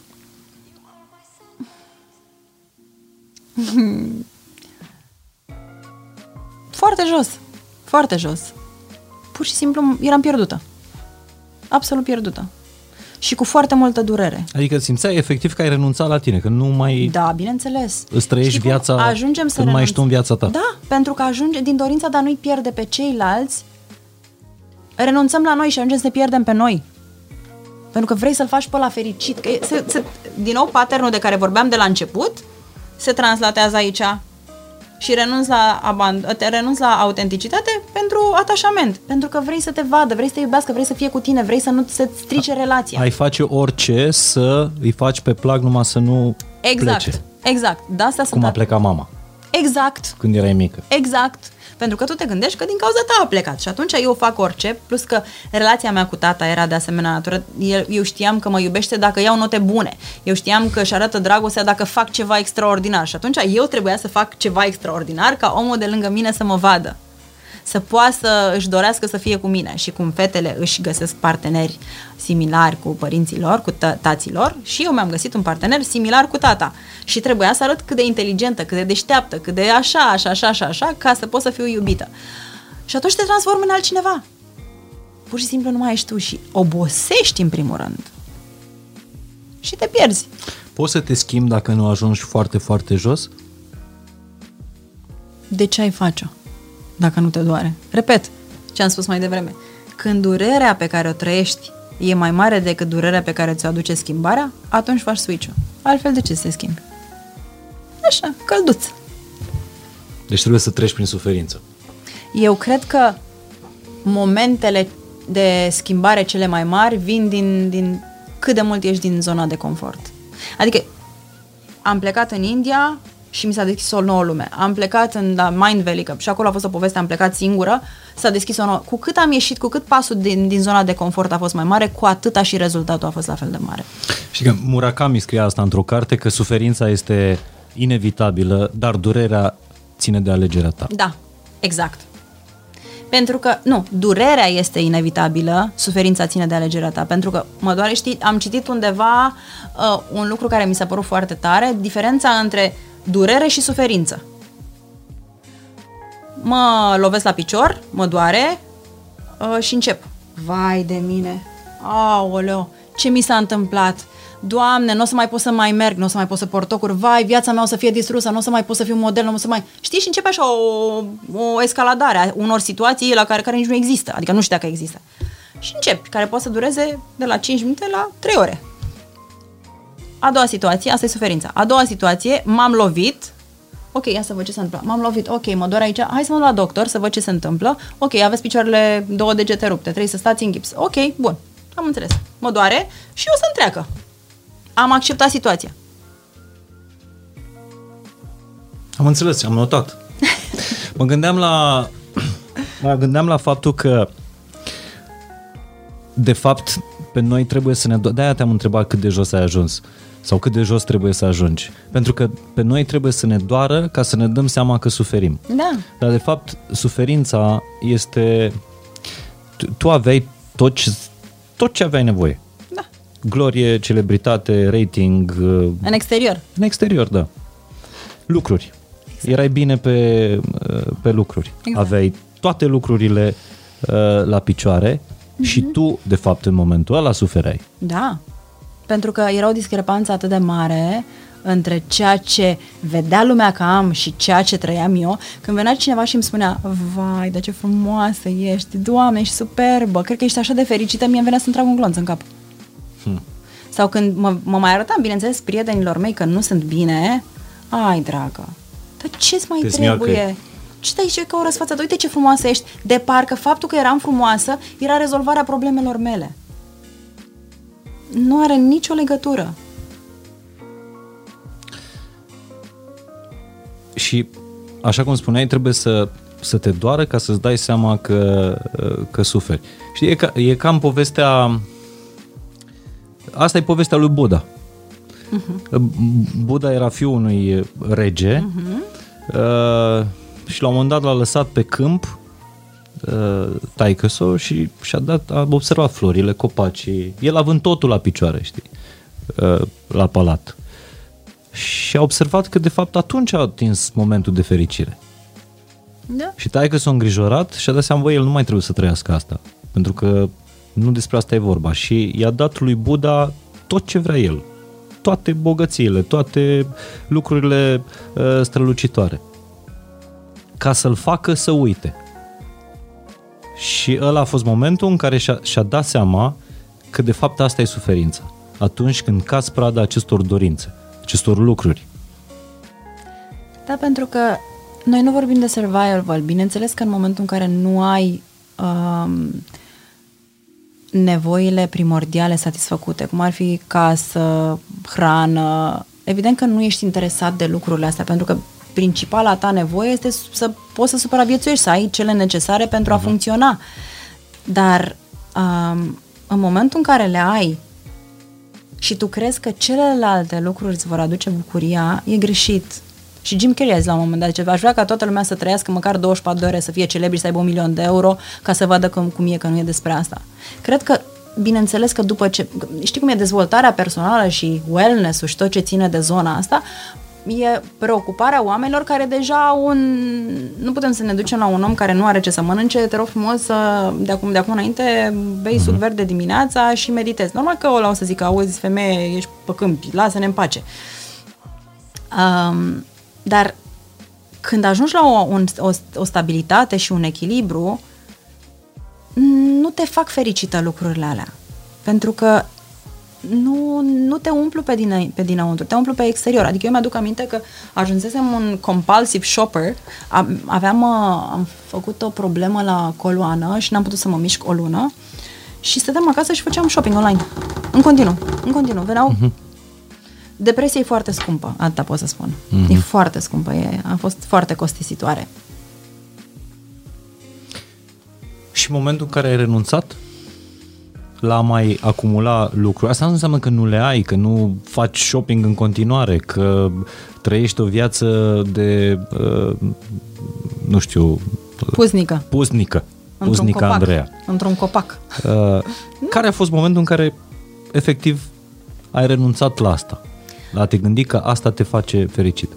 În primul rând am citit o carte, uh, mi-aduc aminte că eram într-o vacanță înainte să plec în India, um, Cineva îmi dăduse puterea prezentului pe care n-am înțeles-o. Pur și simplu uh-huh. am citit trei pagini din respect, n-am înțeles nimic. Mi s-a Sunt, știu, cunosc persoane care au fost schimbate de cartea asta. Da, să spun, am citit cartea, am, nu, n-am înțeles nimic. Mi-a adus într-un moment greu, după care am plecat în vacanță și cineva din vacanță, după ce am citit Ear Pray Love, uh, avea cartea care se numea tot al lui Eckhart Tolle, Un pământ nou. Nici măcar n-am fost atentă cum se numește, am luat o carte și am citit-o și m-am identificat, am rezonat atât de tare cu tot ce scria în carte, cu identificarea cu anumite grupuri de oameni, adică trebuia să am geanta Chanel ca să aparțin unui grup de oameni care mi se părea mie interesant, la care vroiam să aspir, să fiu și eu ca ei. Și dacă eu aveam geanta Chanel, înseamnă că și eu eram ca ei, sau diamantele nu știu care, sau știi? Și mi-am dat seama că mă identificam atât de mult cu lucrurile pe care le aveam pentru a, a accede, pentru a fi într-o anumită zona societății. Când de fapt nu este despre asta. Tu ești la fel și cu ele și fără ele. Ok, poate ești...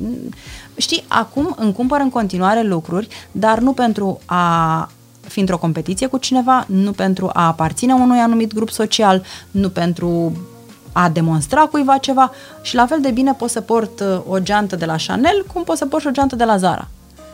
Nu mai e... Înainte, dacă nu mă duceam, erau petrecerile Viva, știi foarte bine. Petrecerea anului. Petrecerea da. anului, trebuia să te îmbraci extraordinar. Și mă suiam în avion, mă duceam la Paris sau la Milano, îmi cumpăram o rochie de la Chanel sau de nu știu de la ea, îmi cumpăram o rochie. Special pentru special, petrecerea de la Lanvin, de la Dior, de la nu știu ce, pentru petrecerea anului pe care o purtai odată, după care nu mai purtai. Înțelegi? Pe păi cum să mai Ești Andreea Raico, cum să poți exact, a doua Exact, exact. Și mi-aduc aminte că după toată nebunia asta mi-am făcut o rochie în atelier când făceam haine care a costat, deci aia era o pregătire de o săptămână, două luni, înțelegi, o căutam pe net, Aici nu știam dacă să mă duc la petrecerea Viva sau nu, că aveam o ședință foto și în ultimul moment m-am hotărât să mă duc și să lucra o rochie la mine în atelier. Uh-huh. Am pus-o pe mine și am plecat la, la petrecere. Toată, va, extraordinar, de unde este ce rochie asta? Este de la mine, din colecție. C- cum? Cum, da, tine? Era o rochie care costa 325 de lei. Și oamenii m-au admirat la fel de mult ca și când eram îmbrăcată într-o rochie Chanel sau într-o rochie Dior, care costa mult mai mult. este despre cum te simți tu în interior, nu este despre ce ai. De fapt, ce transmiteai tu oamenilor Exact. în rochia de pe Exact. șopotă. Știi că spun oameni care, domne, eu mă simt uh, așa dacă nu mă îmbrac, dacă nu mă aranjez. Păi eu până la toată transformarea asta nu ieșeam din casă nemachiată, ne... Nu exista. Adică dacă nu aveam părul perfect, nu ieșeam din casă. Că mi... Aveam două măști care pe mine mă făceau să mă simt în siguranță. Machiajul și tocurile. Uh-huh. Nu aveam machiaj și tocuri, mă simțeam pica ploii.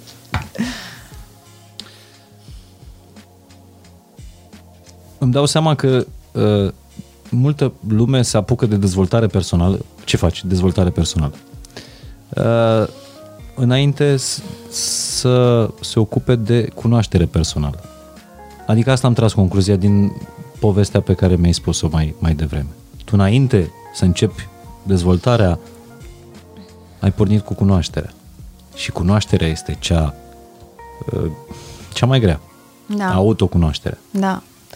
Pentru că nu poți să-i ajuți pe ceilalți să se descopere până când nu te-ai du- descoperit tu pe tine. Și nu e un proces ușor, după cum ți-am zis. Și um, am făcut o școală în Italia de un an de zile de care îți spuneam, în care am învățat să lucrez cu oamenii, în care am învățat să îi ajut să își desco- să-și descopere emoțiile, să intre în contact cu ele și să le elibereze. Pentru că, așa cum spuneam mai devreme, noi reprimăm foarte mult emoțiile.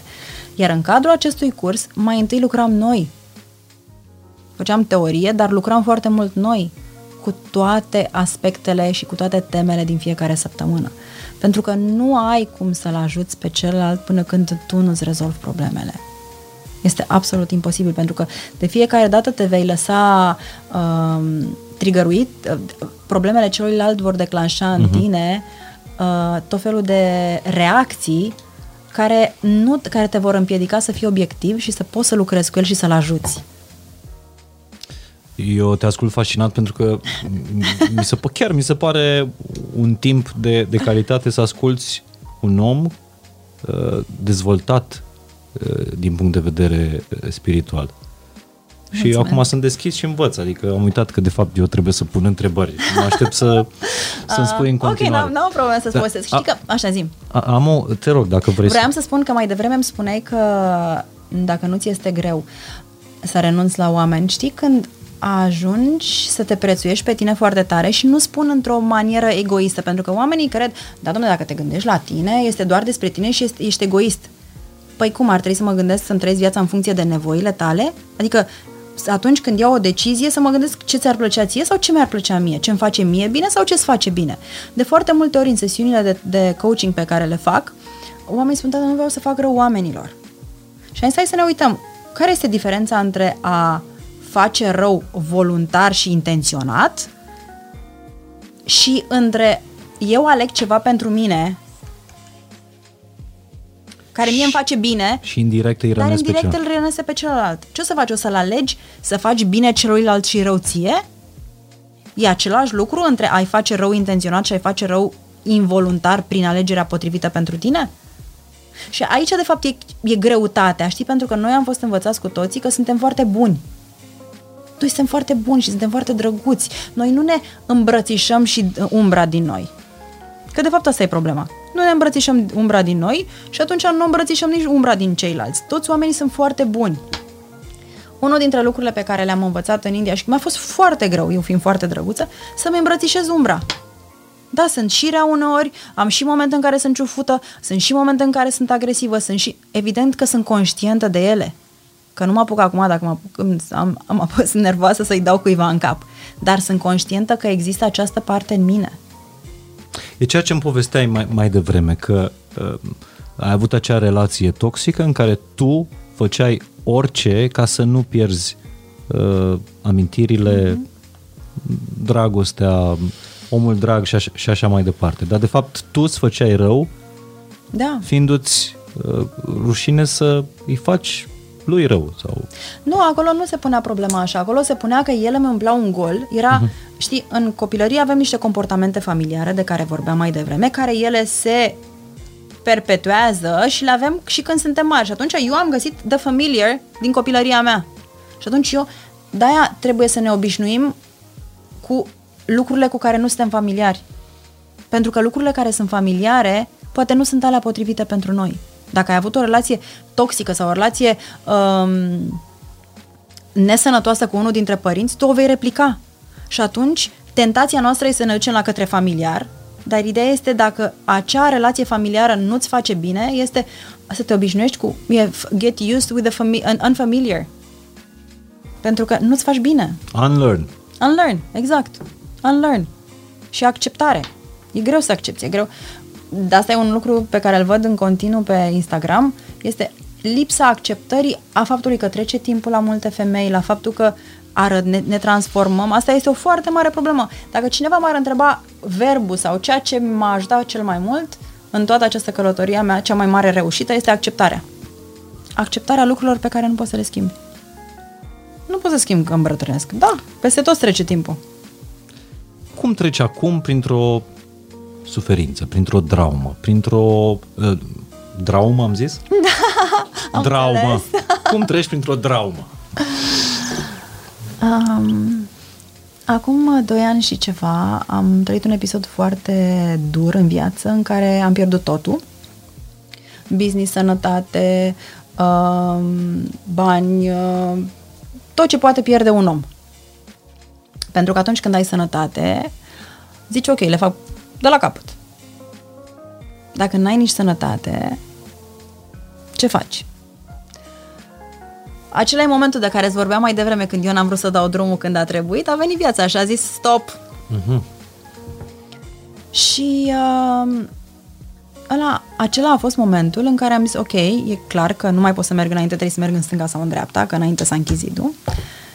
Și trebuie să găsesc soluții. Și în momentul în care eram atât de la pământ, mi era greu și în același timp, adică îmi dădeam voie să-mi fie greu și în același timp mă gândeam cum am ajuns aici, ce trebuie să învăț și știu clar că din asta o să iasă ceva extraordinar. Pentru că tot ceea ce primim în viață are două părți. Întotdeauna. Nu există o parte bună și o parte care ne chinuie. Nu există. Multă lume se zice că da, când îți moare un părinte sau un prieten sau un copil, acea experiență face parte din viață. Este o experiență pe care cu toții o trăim, fără excepție. Nu este ceva ce ni se întâmplă nouă. Se întâmplă tuturor. Experiențele de care vorbeam ni se dau ca să învățăm ceva. Și dacă atunci când ești în ea, ai capacitatea să te dai un pic în spate și să te uiți ca un observator în momentele în care nu te doare, pentru că e normal să stai acolo cu durerea, poți să ieși din ea pentru că vezi luminița de la capătul tunelului și știi, ok, am primit asta pentru că n-am făcut-o eu mai devreme și cu siguranță o să iasă ceva foarte bun. Și știi ce? A ieșit. Pentru că nimic bun nu durează o veșnicie. Și nimic rău nu durează o veșnicie. Corect. Deci, Dar e așa, în etape. Cum nici, nici nimic rău nu durează, nici, nim- nici, nici bun, nici rău nu durează pentru întotdeauna. Suntem în, sunt toate în valuri. Și asta trebuie să, a, înseamnă că trebuie să fim pregătiți în orice moment să pierdem, Da. Da. dar nu, tu nu trăiești cu gândul Nu. ăsta. Nu, Bineînțeles că nu trăiesc cu gândul ăsta. Trăiesc cu speranța că tot o să fie bine. Mhm. Dar ce nu fac și făceam foarte mult înainte, uh, eram victima perfectă, mă victimizam foarte tare. Vai, mi se întâmplă mie, aoleo, dar de ce mi se întâmplă numai mie asta? Vai!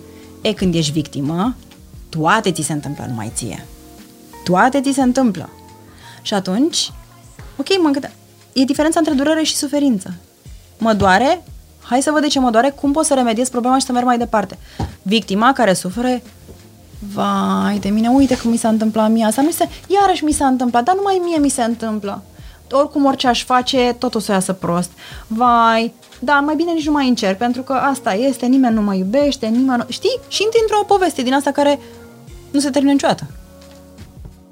Nu e, nu e constructiv. În momentul în care ai pierdut, cum spui tu, tot, inclusiv business-ul, uh-huh. cum te-ai scuturat? Cât, cât de mult a durat? A fost un proces. Uh, două luni, cred. Adică, Adică n-a mai durat 5 ani. oi, Doamne, Dumnezeule, nu. Și că acum nici nimic nu mai durează atâta, pentru că, Erai deja într-o altă etapă a dezvoltării tale personale. Da, pentru că în primul rând te uiți de ce s-a întâmplat asta, pentru că e un motiv pentru care se întâmplă. Nu se întâmplă așa pur și simplu. Și ți-ai găsit și tu vină în asta? Bineînțeles că da. Și erai vinovată? Bineînțeles că da. Da? Când perpetuezi niște lucruri nesănătoase, trebuie să vină existența să le pună din nou pe parcursul, pe, pe, tra- pe drumul drept. Da, bineînțeles. Pentru că eu vedeam că sunt nesănătoase de atunci, dar eram într-o zonă de confort. Uh-huh. Și îmi doream și altceva, dar nu puteam, nu vreau să ies din zona de confort, pentru că mă gândeam că nu pot, nu știu, nu sunt în stare. Știi, toate lucrurile astea cu care, de care tot timpul când e ceva nou și ceva foarte greu, te sperii și nu știu dacă poți să-l faci. Hai să-ți arăt că poți. A zis Dumnezeu. Dar totuși lucrurile astea, de a reconstrui ceva ce ai, uh, ce ai pierdut, că e o relație, că e un business, că e o avere, implică foarte mult stres. Adică nu poți să faci în, nu, să fii zen și să zici gata, am apuc de treabă, muncesc, în zen. Uh-huh. E un stres, e un stres zilnic. Cum faci zilnic. față? Sau cum îl lași să nu te să nu devină cronic? Recunosc că am momente în care mă las dusă, mai ales când sunt multe proiecte care se lansează, mai ales când sunt uh, Uite, de exemplu, la începutul, când a început pandemia și a fost lockdown, a fost un stres foarte mare pentru că nu am știut ce să fac. Nu am vrut să dau pe nimeni afară. Știi cum e când ești antreprenor și ai o, un business și ai niște oameni, vrei să ai grijă de ei, în primul rând, înainte să ai grijă de tine. Și toți prietenii mei îmi spuneau care aveau business-uri foarte mari, mi-au zis, da afară, da afară, trebuie să dai afară. Primul lucru, tai cheltuiele, da afară oameni. Și am zis, eu nu pot să fac asta. Nu pot, pur și simplu nu pot să fac asta. Ceea ce, știi, spun în toate cărțile că dacă în business te lași uh, influențat de emoții, ai pierdut. Ei bine, eu am câștigat pentru că am reușit să trecem prin această etapă și am reușit să ducem și business-ul mai sus, să creștem. Și fără să știi, uh, a fost genul de business, noi nu știam nimic la începutul pandemiei, a fost genul de business care a crescut da. în perioada asta de, de lockdown. Exact, da. Plus că în zona asta de dezvoltare personală, oamenii erau ok, e, a crescut foarte mult pentru că timp. meditațiile, având multe programe de meditații, oamenii au avut nevoie de un suport care să ajute să treacă prin perioada asta. Uh, alte programe, nu știu, cartea, jurnalul, agenda, tot ce avem pe shop.andrearaicu.ro sunt lucruri care vin în, în întâmpinarea nevoilor. Am lansat în perioada respectivă un curs online de sport, după care am, mă rog, și zilele trecute am lansat un curs online. Și apetitul oamenilor de a face lucruri acasă a crescut și uh, apetitul oamenilor pentru lucruri care îi ajută să fie echilibrați a crescut și atunci, bineînțeles că asta a fost un plus pentru noi.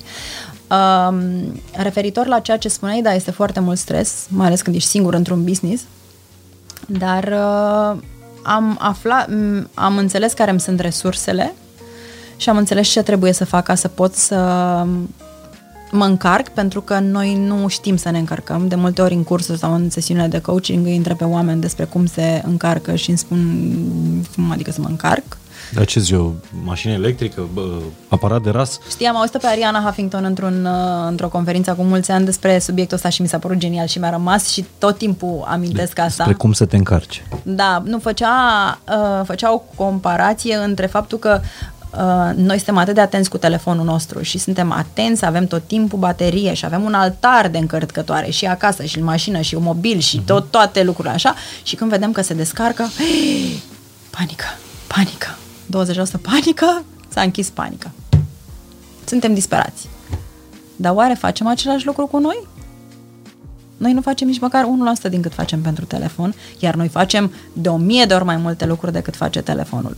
Și într-un curs m-au întrebat și care sunt resursele tale. Ia o foaie albă și scrie care sunt resursele tale. Mi se părea foaia mult prea mare pentru a scrie ceva ce nu știam. Uh-huh. Și mă rog, după ce ne-au dat exemple, am înțeles care sunt resursele pe care nu le accesam, pentru că mi se părea că eu sunt, ca toată lumea, o mașină care merge în continuu. Și uh, acum resursele mele fără de care nu pot să funcționez sunt meditația, am nevoie să petrec timp în natură, am nevoie să dorm. Înainte nu dormeam, mi se părea că nu sunt productivă dacă dorm, ceea ce e total opusul. Um, să plec din București mă ajută, să-mi închid telefonul mă ajută, să merg la masaj, să fac sală, să fiu cu oamenii dragi. Astea sunt resurse pentru mine. Cum învățăm să medităm? De unde ne apucăm? Uh, în primul rând să existe dorința. și doi la mână să nu te aștepți că se va întâmpla așa. Pentru că mulți oameni zic, ok, mă aștept, mă așez și să vezi cum o să mă așez și sigur o să mă liniștesc. Din contră, nu o să te liniștești. Pentru că, așa cum spuneam, meditația scoate tot, toată agitația pe care o ai înăuntru tău. Uh, există mai multe variante. Uh,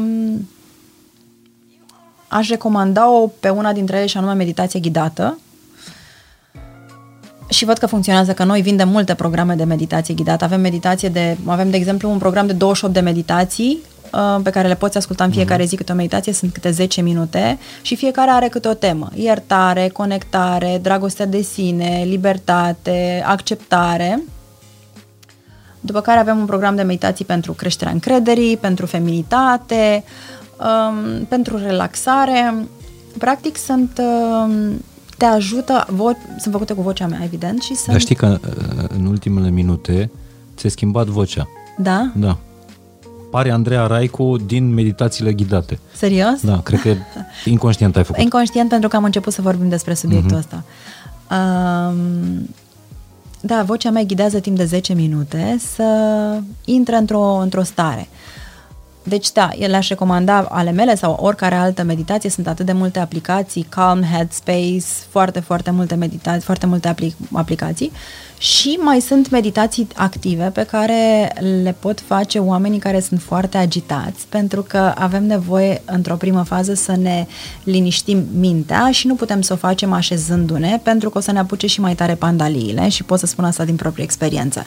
Și atunci ceea ce facem este important să începem să mișcăm corpul foarte mult, care poate fi prin dans, prin tot felul de mișcări, în așa fel încât atenția să meargă către corp și când atenția merge către corp, ea nu mai este în cap.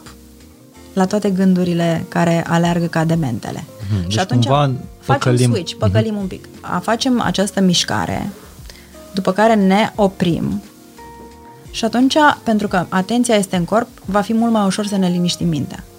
Și faci, poți să faci 10 minute, 5 minute. Ai văzut când te duci la sală, ok, sunt endorfinele, dar în același timp tu când lucrezi ești atent. Atenția ta este la cum pui mâna pe greutate, cum faci genoflexiunea, ca să nu, faci, să nu te accidentezi. Și da, să te simți mai bine pentru că ți se liberează mintea. De altfel sunt și foarte mulți care uh, preferă să facă meditația după, uh, după sport, tocmai exact. pentru că e deja liniștit corpul și atunci poți să sau după ce alergi în parc, alergam și după aia mă așezam, stăteam jumătate de oră uneori când simțeam nevoia și era perfect. Uite, Sau... mie, iartă-mă că te întreb, mie mi se pare că o formă de meditație și ăsta e și motivul pentru care a transformat în rutină, este alergare. Uh-huh, uh-huh. Orice te ajută să fii prezent e o formă de meditație. Pentru că, practic, eram în așam și am văzut la un moment dat uh, work is meditation. Și zic, ce înseamnă work is meditation? Este practic trăitul conștient în care ești, pentru oamenii care n-au timp să stea să mediteze, e trăitul conștient. Am pus mâna pe acest microfon, simt cum atingerea, simt materialul, vorbesc cu tine, sunt atentă la cuvintele pe care le scot pe gură, sunt atentă la tot ce se întâmplă în jur, sunt atentă la zgomotele pe care e trăitul conștient. Calc, simt, uh, simt pământul. De exemplu, am mers la o prietenă de-a mea care stătea într-o casă nouă și ne-am urcat, pe, am urcat uh, scările și zic, uite, scările astea nu sunt egale și zice, ce? Dar nu sunt egale. Treptele. Dar cum o dai seama? Pentru că sunt atentă la cum calc și îmi dau seama de distanță. Când cineva îmi trage o dungă la ochi când mă duc la machiaj, îmi dau seama, chiar dacă nu mă uit că e, pentru că sunt foarte conectată la corpul meu. E, corpul nostru este cel mai mare asset pe care îl avem și ne dă răspunsurile la absolut tot. La dileme, la întrebări, la absolut tot, la nevoile pe care le avem. Da. Uh, Mă gândeam că trăim vremurile astea în care ne folosim, de fapt asta e problema noastră, de, dezechilibrul nostru. Ne folosim corpul mult mai puțin decât e nevoie uh-huh. și ne folosim mintea mult mai mult decât am fost obișnuiți în istorie. Overanalyzing. Exact. Știm... Da, a, așa trăim, asta, asta da. e lifestyle-ul nostru al civilizației uh, de acum. Facem mult mai puțină mișcare și mintea merge tot, tot timpul. Și despre asta voiam să vorbim. Cum le echilibrăm? Și tu de, de am ajuns la, la meditație și la mișcare. Da, știi, am prietene și colegi de 20-30 de ani care îmi spun dacă pierd o noapte sunt distrusă, nu mai pot, sunt atât de obosită și eu mi-amintesc că la 20 de ani sau la 30 de ani nu aveam nicio problemă, doar că e atât de mult, e constant noise, constant, e un zgomot constant și toate informațiile cu care suntem bruiați de pe telefonul mobil, cu social media, cu știri, cu mail-uri, care vin continuu spre noi. Ne obosesc, e foarte multă informație în capul nostru și atunci Trebuie să o tăiem, trebuie să punem bariere. Dacă nu le punem noi, nu poate să le pună nimeni. Avem nevoie de spațiu. Ce nu avem noi acum? Spațiu și timp. Ce n-ai? Te întreabă ce? N-am spațiu, simt că mă sufoc, nu am timp, nu am. Timp avem foarte mult la dispoziție. Ce avem o problemă cu prioritizarea. Avem foarte mult timp la dispoziție, dar nu prea dăm timp. Exact. Timpul. Adică, în loc să stai două ore pe Instagram, ai putea să te întâlnești cu cineva. Noi, în pandemie, e adevărat că am fost nevoit să facem asta, dar am stat foarte mult pe social media crezând că asta ne conectează mai mult de oameni. Nu, asta ne-a deconectat foarte mult de la noi. Și relațiile care se creează pe social media nu sunt niște relații autentice, pentru că nimeni nu o să spună cum se simte pe social media. Foarte rar, pentru că nu simți nevoia să te apuci să strigi în gura mare că ție ți-e rău, decât dacă ești exhibiționist. Îmi pare rău că am judecat acum, dar în general îți alegi oamenii cu care nu vrei să te dezbraci, să te vadă uh-huh. toată lumea dezbrăcat. Um, asta înseamnă să fii conștient, să fii atent de ce spui. um, și atunci vezi care sunt lucrurile prioritare pentru tine. Eu am în agenda, în primul rând, lucrurile care îmi dau energie. Ales primele lucruri pe care le trec în agenda. În agenda, îți faci agenda fiecare la începutul zilei sau cu o seară no, înainte? o săptămână, am A, o săptămână înainte. Okay.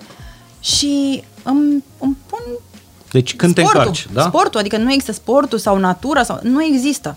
Prefer să renunț la o întâlnire decât să renunț la ceea ce îmi dă mie energie. Pentru că altfel ce fac? Dau, ajung în burnout. Am ajuns acolo, nu mai vreau să mai ajung. Și atunci, în fiecare săptămână trebuie să ies la masă cu un om drag. Sau să mă întâlnesc, nu neapărat să ies la masă, că Drag înseamnă... Uh, prieten. Dintre cei pe care îi număr pe degete? Da, un prieten, exact. Okay am nevoie să mă conectez cu cineva cu care pot să am o relație autentică. Asta spun că pe Instagram nu poți să ai relații autentice. Poți nu, să ai? poți doar să le întreții. Poți doar să le întreții, dar nu poți să ai o relație autentică. Uh, vrei să, să te conectezi cu omul respectiv, să-l vezi cum simte, să vezi ce, ce simte. Nu e despre ce mi-am cumpărat și unde am fost. Ce faci? Uite-te pe Instagram. Nu mă interesează ce faci pe Instagram. Bun, deci prima oară când îți setezi agenda, Uh, pui sportul, după aceea... Sportul, somnul, e important. Adică să mă asigur că... pui somnul în agenda?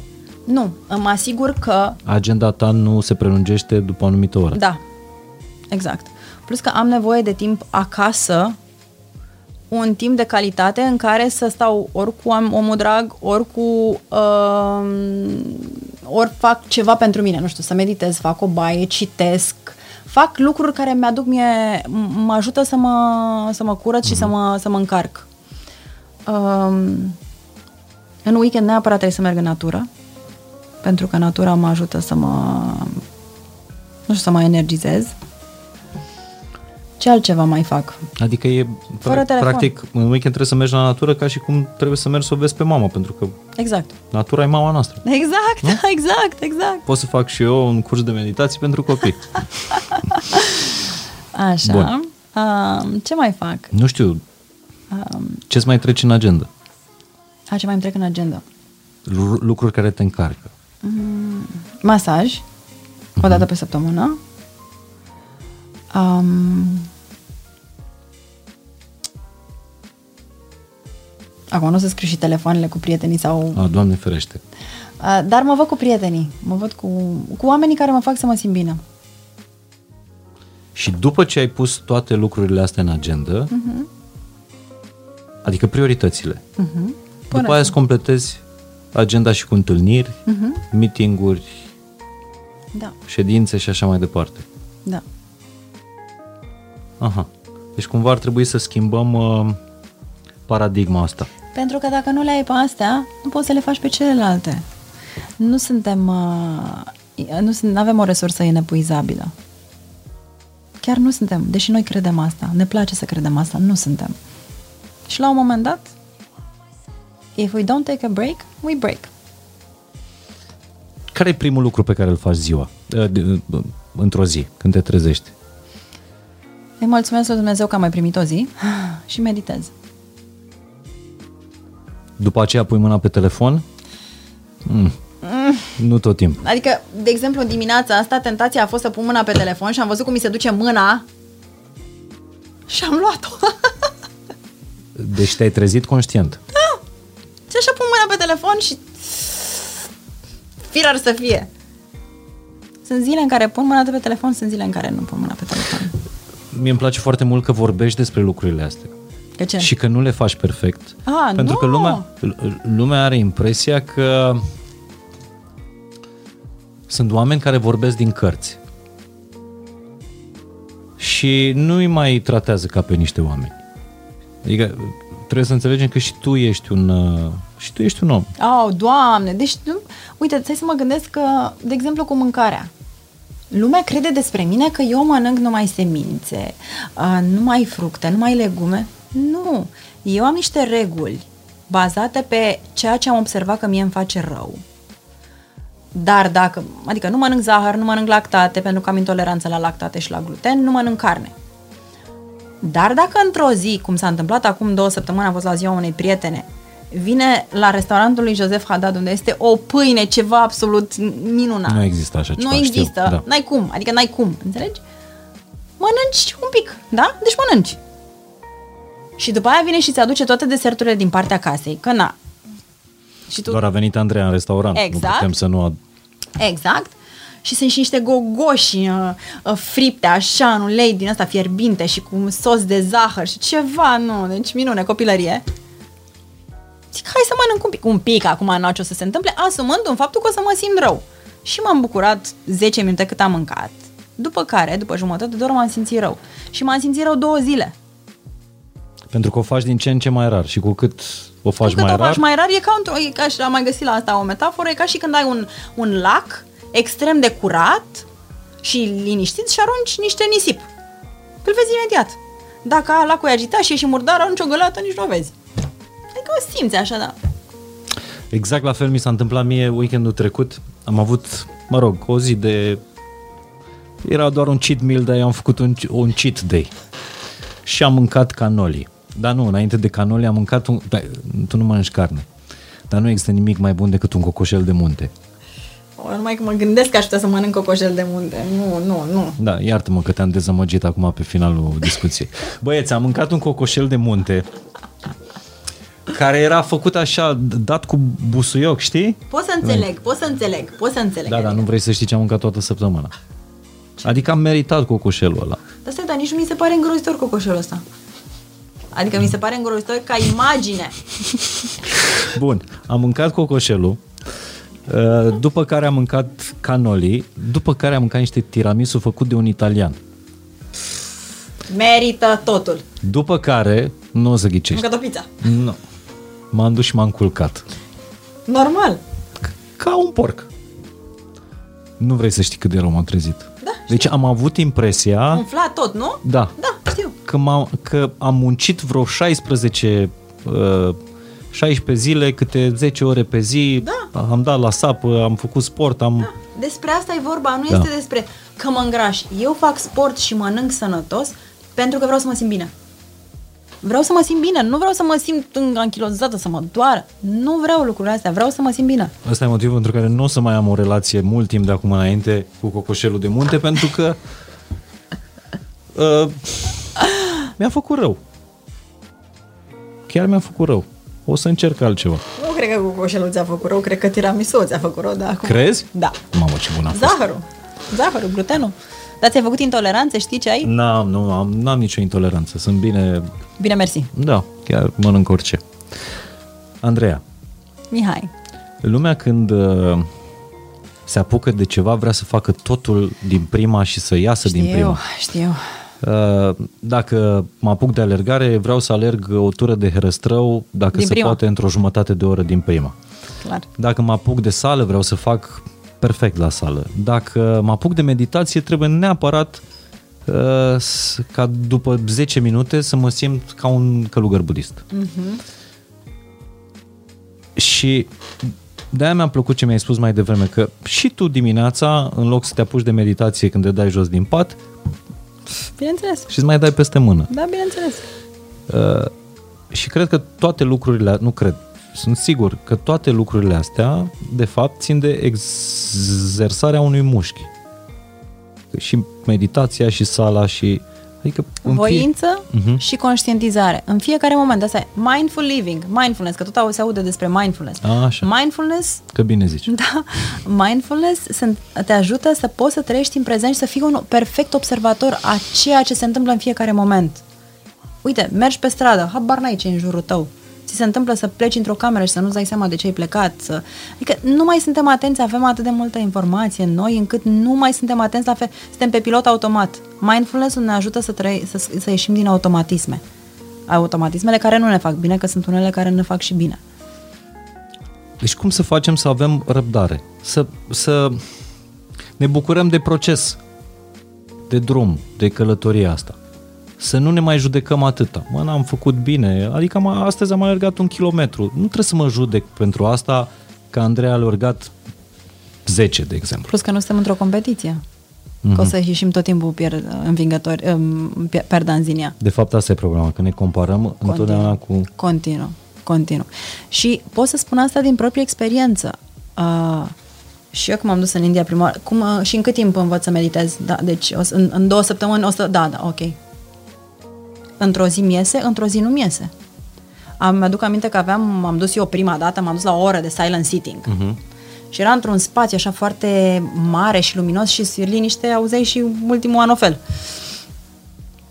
Și după două minute deja eram...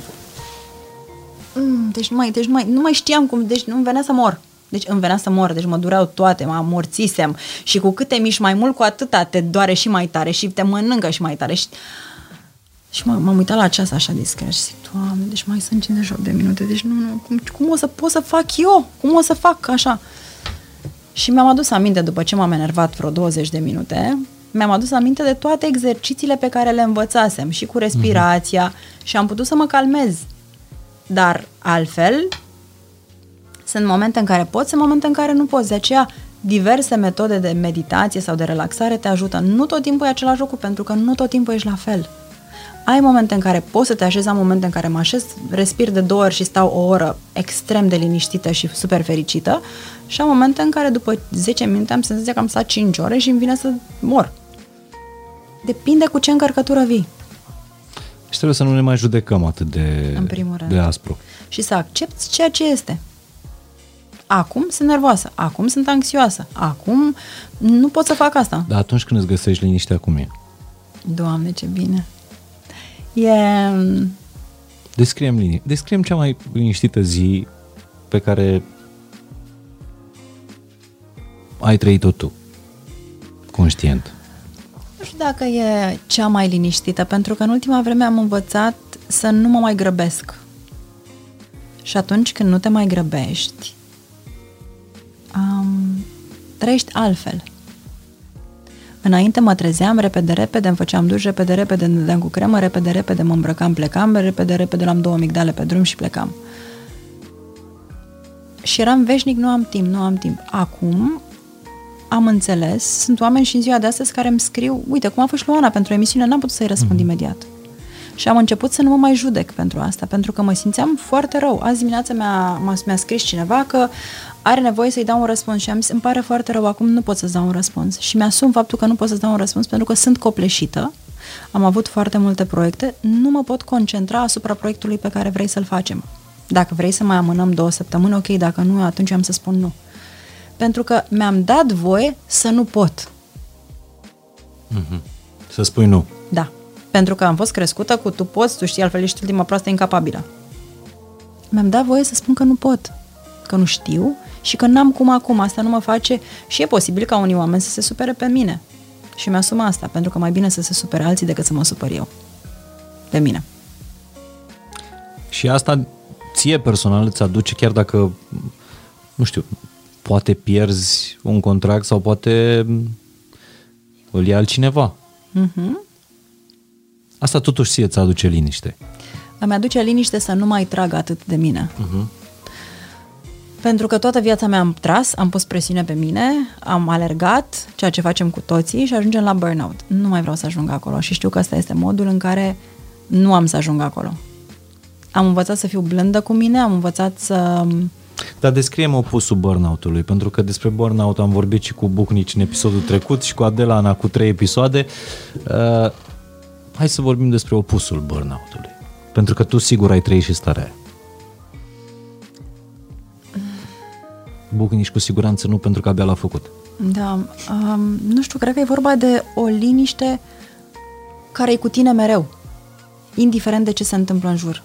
E acel spațiu pe care tu ți l-ai creat și în care te întorci de fiecare dată când simți nevoia de liniște.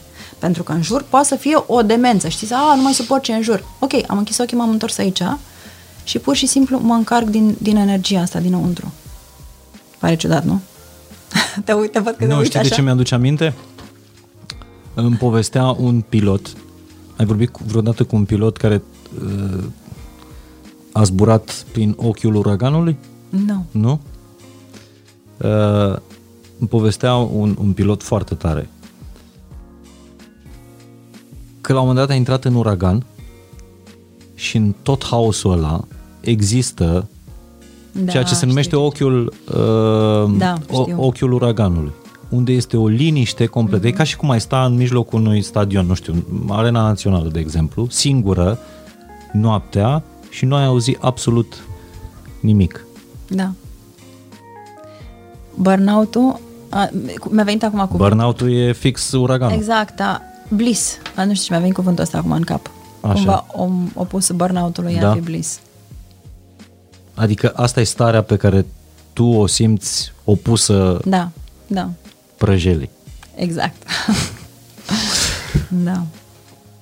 Și bănuiesc că e minunat să, să, să o simți atunci când știi și cum a fost în partea cealaltă. Da, e minunat să ajungi acolo pentru că e practic o întâlnire cu tine. O întâlnire cu tine în liniște. Pentru că asta înseamnă că tu trăiești în funcție de nevoile tale se suprapun. Și atunci ai acea liniște, pentru că neliniștea noastră provine din faptul că nevoile nu se suprapun cu ceea ce se întâmplă. Asta aduce anxietate, frustrare și depresie. Eu fac ceea ce simt și asta ți aduce liniște.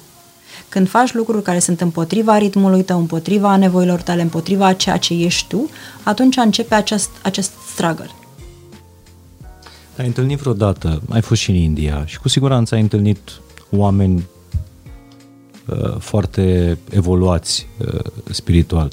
Ai întâlnit vreun om în, în fața căruia să stai și să zici uite lumină, uite liniște. O, Doamne, da. Am, Spunem uh, despre un astfel de om. Am un uh, prieten foarte bun, Anil îl cheamă, și l-am cunoscut în India, deși el locuiește în America, um, dar merge șase luni pe an în, în ashram. Uh-huh. Și când m-am întâlnit cu el, știi că oamenii te reflectă. A reflectat în mine o liniște incredibilă. Adică atunci când sunt cu el, sau doar vorbind la telefon, E doar nevoie să spunem hello și să stau așa cu el și 10 minute. Pentru că mă conectez cu o liniște pe care el o are, care e foarte greu de descris. Dar pur și simplu ai senzația că se oprește în timpul loc și simți puțin să relaxează corpul. Simți că e, nu pot să-ți descriu, dar este ceva și totul devine foarte confortabil. Știi când stai cu cineva și nu trebuie să spui absolut nimica, când liniștea e atât de confortabilă și e, nu vrei să se te mai termine. E atât de hrănitoare pentru suflet, încât ai vrea să stai acolo pentru totdeauna. Să oprești timpul, Da, efectiv. vrei să oprești timpul, pentru că e... Nu știu, e, e ceva incredibil, foarte greu. Mi-e greu de descris în cuvinte. Dar n-am întâlnit. Am, știi la cine am mai întâlnit? Am mai întâlnit prima oară și n-am știut asta. Am fost în Singapore și am intrat într-un templu și am văzut un, un călugăr, care avea o privire, deși el nu zâmbea, îi, îi zâmbea toată fața. Și am fost atât de fascinată de el, cred că am făcut, l-am întrebat dacă pot să-i fac poze și am stat, lângă, am stat lângă el și m-am uitat la el. Mi se părea absolut fantastic, după care în călătoria mea am mai întâlnit oameni și am întâlnit și un preot care nu mai este printre noi. De fiecare dată când vorbeam cu dumnealui la telefon, simțeam acea liniște. Că nu vreau să închid telefonul, era o liniște fantastică. Cumva e ceva, eu au ajuns într-o acceptare cu ei și într-o liniște pe care o au în interiorul lor, încât atunci când intri în contact cu ei, dacă ești deschis, o simți și tu. Crezi că ai efectul ăsta asupra sau, sau sus prieteni? Andreea stau lângă tine și... Da. Da, mi-au spus mult. Mai ales mult mai mult în perioadele când veneam din, uh, Indi- din... din India, da. Dar și acum, dar nu atât de mult ca atunci. Cumva mulți mi-au spus, ești ca o oază de liniște când mă așez lângă tine sau cum, o oază de liniște și cumva pozitivism. Și eu am momente în care nu mi-e bine. Oamenii își imaginează că cei care meditează sunt mereu bine. Nu. Chiar una dintre prietenele mele îmi spunea, dragă, dar de ce mai ai probleme acum că meditezi? Nu are nicio legătură una cu alta. Singura diferență este modul în care eu mă uit la probleme. Dar problemele sunt la fel. E, e un cuvânt uh, equanimity, nu? Uh, care, mă rog, n-are traducere în, în limba română. Uh, e un fel de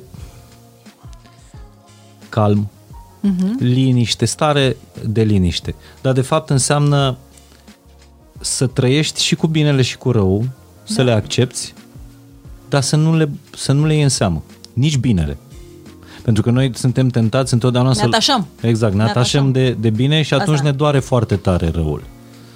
Și cumva să fim deasupra lor. E ca și, cel, cel mai bun exemplu pentru asta este atunci când afară plouă. Noi mereu avem o părere despre faptul că plouă. Ce nasol este afară. Dar cui îi pasă părerea ta despre... Absolut nimănui. Faptul că tu ai o părere sau nu despre ploaie, o să plouă în continuare. Sau o să se oprească ploaia, indiferent de părerea ta. Tu nu trebuie să schimbi uh, ploaia, pentru că ploaia va curge, cum ai spus și tu, uh-huh. ci perspectiva ta sau raportul tău cu ploaia. E foarte simplu. Vorbeam cu cineva la un moment dat, a fost o perioadă în România în care, nu știu, 20 de zile sau două luni, nu mai mi-aduc aminte, noiembrie, a fost în continuu norat și vorbesc cu un prieten și zice, vai, sunt foarte supărat, ce urât e afară și nu, nici nu observasem. Pentru că evident că e mult mai frumos când este uh, soare și parcă totul înflorește, dar e despre ce e în interiorul tău. Tu vezi totul uh, în funcție de ce simți, ca și oamenii. Vai, ce răi sunt oamenii. Probabil tu erai blissful. Da. Sau când cineva se poartă urât cu noi, o luăm foarte personal este un alt lucru care m-a, mi-a ușurat viața după ce am venit din India. Să înțeleg că ceea ce fac oamenii și comportamentul lor față de mine nu e despre mine.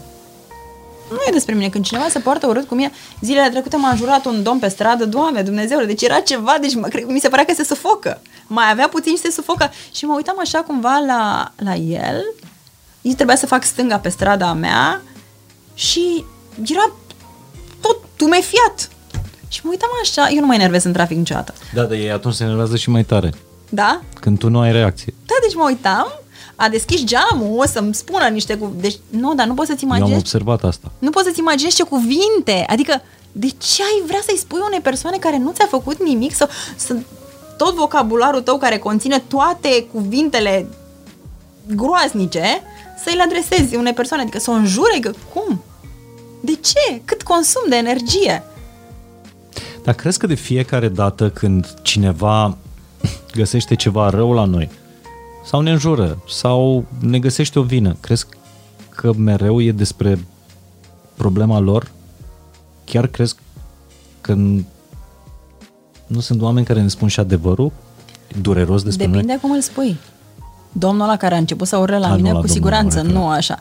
Dar dacă, de exemplu, cineva îmi spune, nu știu, uh, ești egoistă pentru că nu vrei să petrești timp cu mine, uh, nu știu dacă are dreptate, dar e adevărat că uneori am nevoie de timp doar pentru mine. Asta nu înseamnă că iubesc persoana respectivă mai puțin.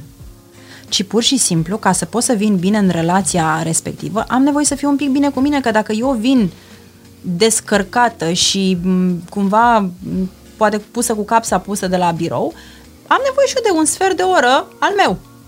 Al meu în care să fiu bine cu mine și să fiu bine acolo. Gata, știu. Deci tu înainte erai bine pe lucruri, Da, nu? Asta, asta mi-ai zis și acum ești bine pe tine, bine cu tine. da. Dar vreau să te întreb. E, un, e, o, e o muncă pe care o fac în mod constant. Nu-ți imagina, repet, nu sunt în fiecare zi bine. Și nu în fiecare zi mă trezesc plină de energie. Dar mă motivez și mă mobilizez gândindu-mă la tot ce am eu foarte frumos în viață. Pentru că tentația noastră este să ne uităm la ce nu avem în viață. Oh, n-am aia. Uite, le-am putut, dar pe aia nu am. Oh, oleo. Da, vise ai? Normal că am vise. Ești bine pe vise? Uh, să știi că nu atât de bine cum eram înainte. De când am început um, partea cu antreprenoriatul singură, mi-am dat seama că m-am concentrat atât de mult să meargă și să putem să acoperim cheltuielile și să creștem și să... încât nu am, nu am avut o viziune pe termen lung ceea ce aveam de obicei. Adică e una, bineînțeles că e o viziune, dar cumva înainte aveam niște vise concrete foarte mari. Și am realizat de curând că nu le mai am. Așa că a venit momentul să mă, acum că business-ul este stabil, Să fii merge. bine pe visuri, pe să fiu vise, bine pe visuri. Vise. Da. Da. Că nu putem să trăim fără să avem un vis. Dar nu Adică eu business, cred. personal. Da, da, da, am, am. Ai? Da. Citeam, uh, mă uitam, te stocăream pe Insta Story, ce să fac și eu. N-aveam chef de meditație și am zis să intru la tine pe Insta Story. Și răspundeai cuiva, fă- făcuse o sesiune de asta de Q&A. Q&A. Și răspundeai cu cuiva că ești zodia Taur și Taurul este o zodie de familie. Rac. Uh, t- Taur, rac, da. Ești taur? Nu, eu sunt balanță. Da, și taurii sunt uh, Da? de familie, da. Bun. Uh, și că te întreba dacă îți dorești o familie. Și spuneam, normal că îmi doresc, pentru că sunt rac și... Uh, dar nu e foarte greu după ce ajungi la... Și aici nu vorbesc despre celebritate. Nu știu dacă ce ai observat, dar interviul ăsta n-a fost despre celebritate. Uh, după ce ajungi la o treaptă de evoluție, care te cunoști pe tine, în care ai pretenții de la tine, deci ai pretenții și de la ceilalți. Nu e foarte greu să găsești uh, uh, jumătatea? Eu nu caut jumătate. Dar- Dar... Asta ar însemna că eu sunt jumătate. A, tu cauți oglinda. Um, pentru mine e foarte important ca partenerul este nu neapărat să facă lucrurile pe care le fac eu, pentru că nu poți obliga să face, să facă asta, Normal.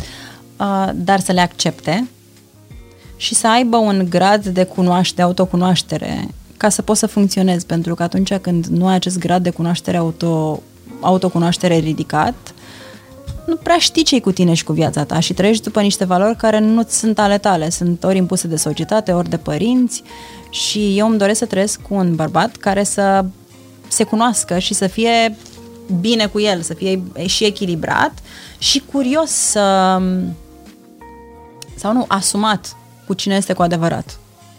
Și da, nu este ușor. Nu este ușor.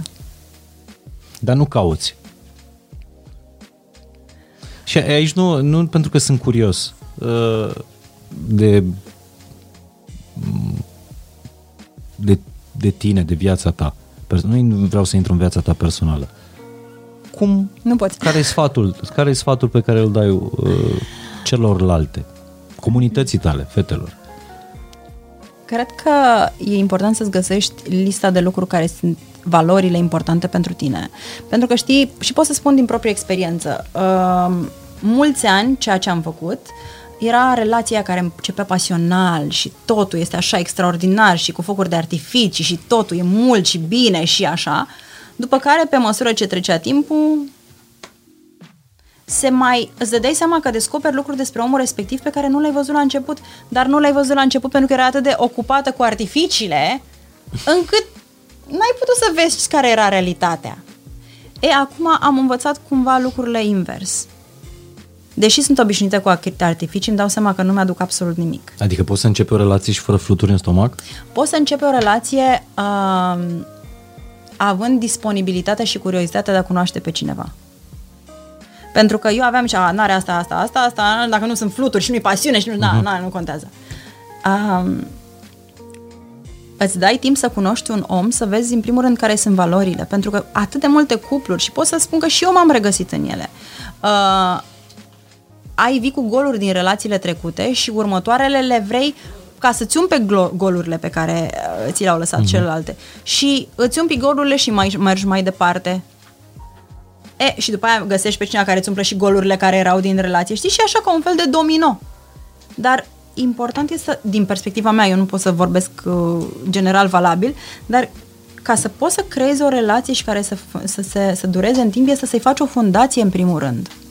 Și fundația cum o faci? Petrecând timp cu omul respectiv și cunoscându-l, dar nu cunoscându-l, ascultându-l și văzând dacă lucrurile pe care le spune le și face. Văzând care sunt valorile pe care le are, pentru că în timp alea sunt cele care îți vor ghida viața și care vor rămâne cu adevărat importante. Dacă toată lumea e bine în vacanțe, toată lumea e bine la petreceri, toată lumea e bine când este îndrăgostea la maximă, ce rămâne când lucrurile astea nu sunt acolo?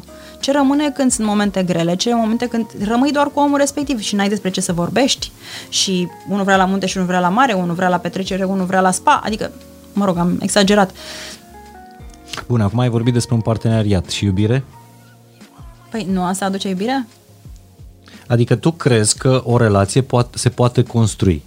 Fundație, uh, îi facem după aceea zidurile. Da. Și, și punem fost... un acoperiș și facem copii și trăim fericiți până, până la bătrânețe. Am fost la, uh, un, la o conferință a lui Esther Perel și cineva a întrebat-o um, care este diferența între uh, a iubi și a fi îndrăgostit. To be to love and to be in love. Uh-huh. Și a zis uh, exact uh, de la am preluat asta cu artificiile, it's like to be in love is with fireworks, with passion, uh, and then it fades away. Love, you build it. Și povestea un lucru care la început mi s-a părut foarte șocant, a zis, uitați-vă la căsătoriile aranjate. Oamenii vin din aceleași familii, din familii cu aceeași educație, cu aceleași valori, cu aceleași concepte, cu aceleași dorințe. Și ei învață în timp să se iubească. Și mi s-a părut așa, wow, come on, no! Dar cumva, lucru pe care îl cred adevărat este faptul că au în comun lucruri. Pentru că dacă educațiile noastre sunt foarte diferite, eu am avut o relație cu cineva care nu era din România, era din Europa, cu care am stat în America și deși era din Europa, mentalitățile noastre erau diferite. Era un conflict de, de... pentru că veneam cu un background și... Culturi diferite. Culturi diferite nu spun, Doamne ferește, atracția este extrem de importantă. N-aș putea să funcționez cu cineva care nu, nu față de care n-am atracție, față de care nu am ce să vorbesc, cu care, cu care nu râd. Adică nu se, pun, nu se pune problema așa. Dar valorile sunt foarte importante. Sunt extrem de importante. Dacă avem valori diferite, nu cred că are cum să funcționeze. Și fluturi în stomac? Da, normal. Bine, asta voiam să Normal, cum fără fluturi în stomac? Îți mulțumesc mult de tot, uh, Andreea. Cu mare drag. Eu aș mai continua călătoria asta, dar uh, nu vreau să-ți uh, răpesc timpul. Cu siguranță ai o întâlnire care te va încărca după asta. Cum? Am întârziat. Ai întârziat deja? Mi s-a Dar mai spus. Făcut plăcere. Mi s-a mai spus. și îți mulțumesc mult de tot pentru călătoria asta pe care am avut-o împreună. Nu, nici nu știu cât a durat. Două ore fix.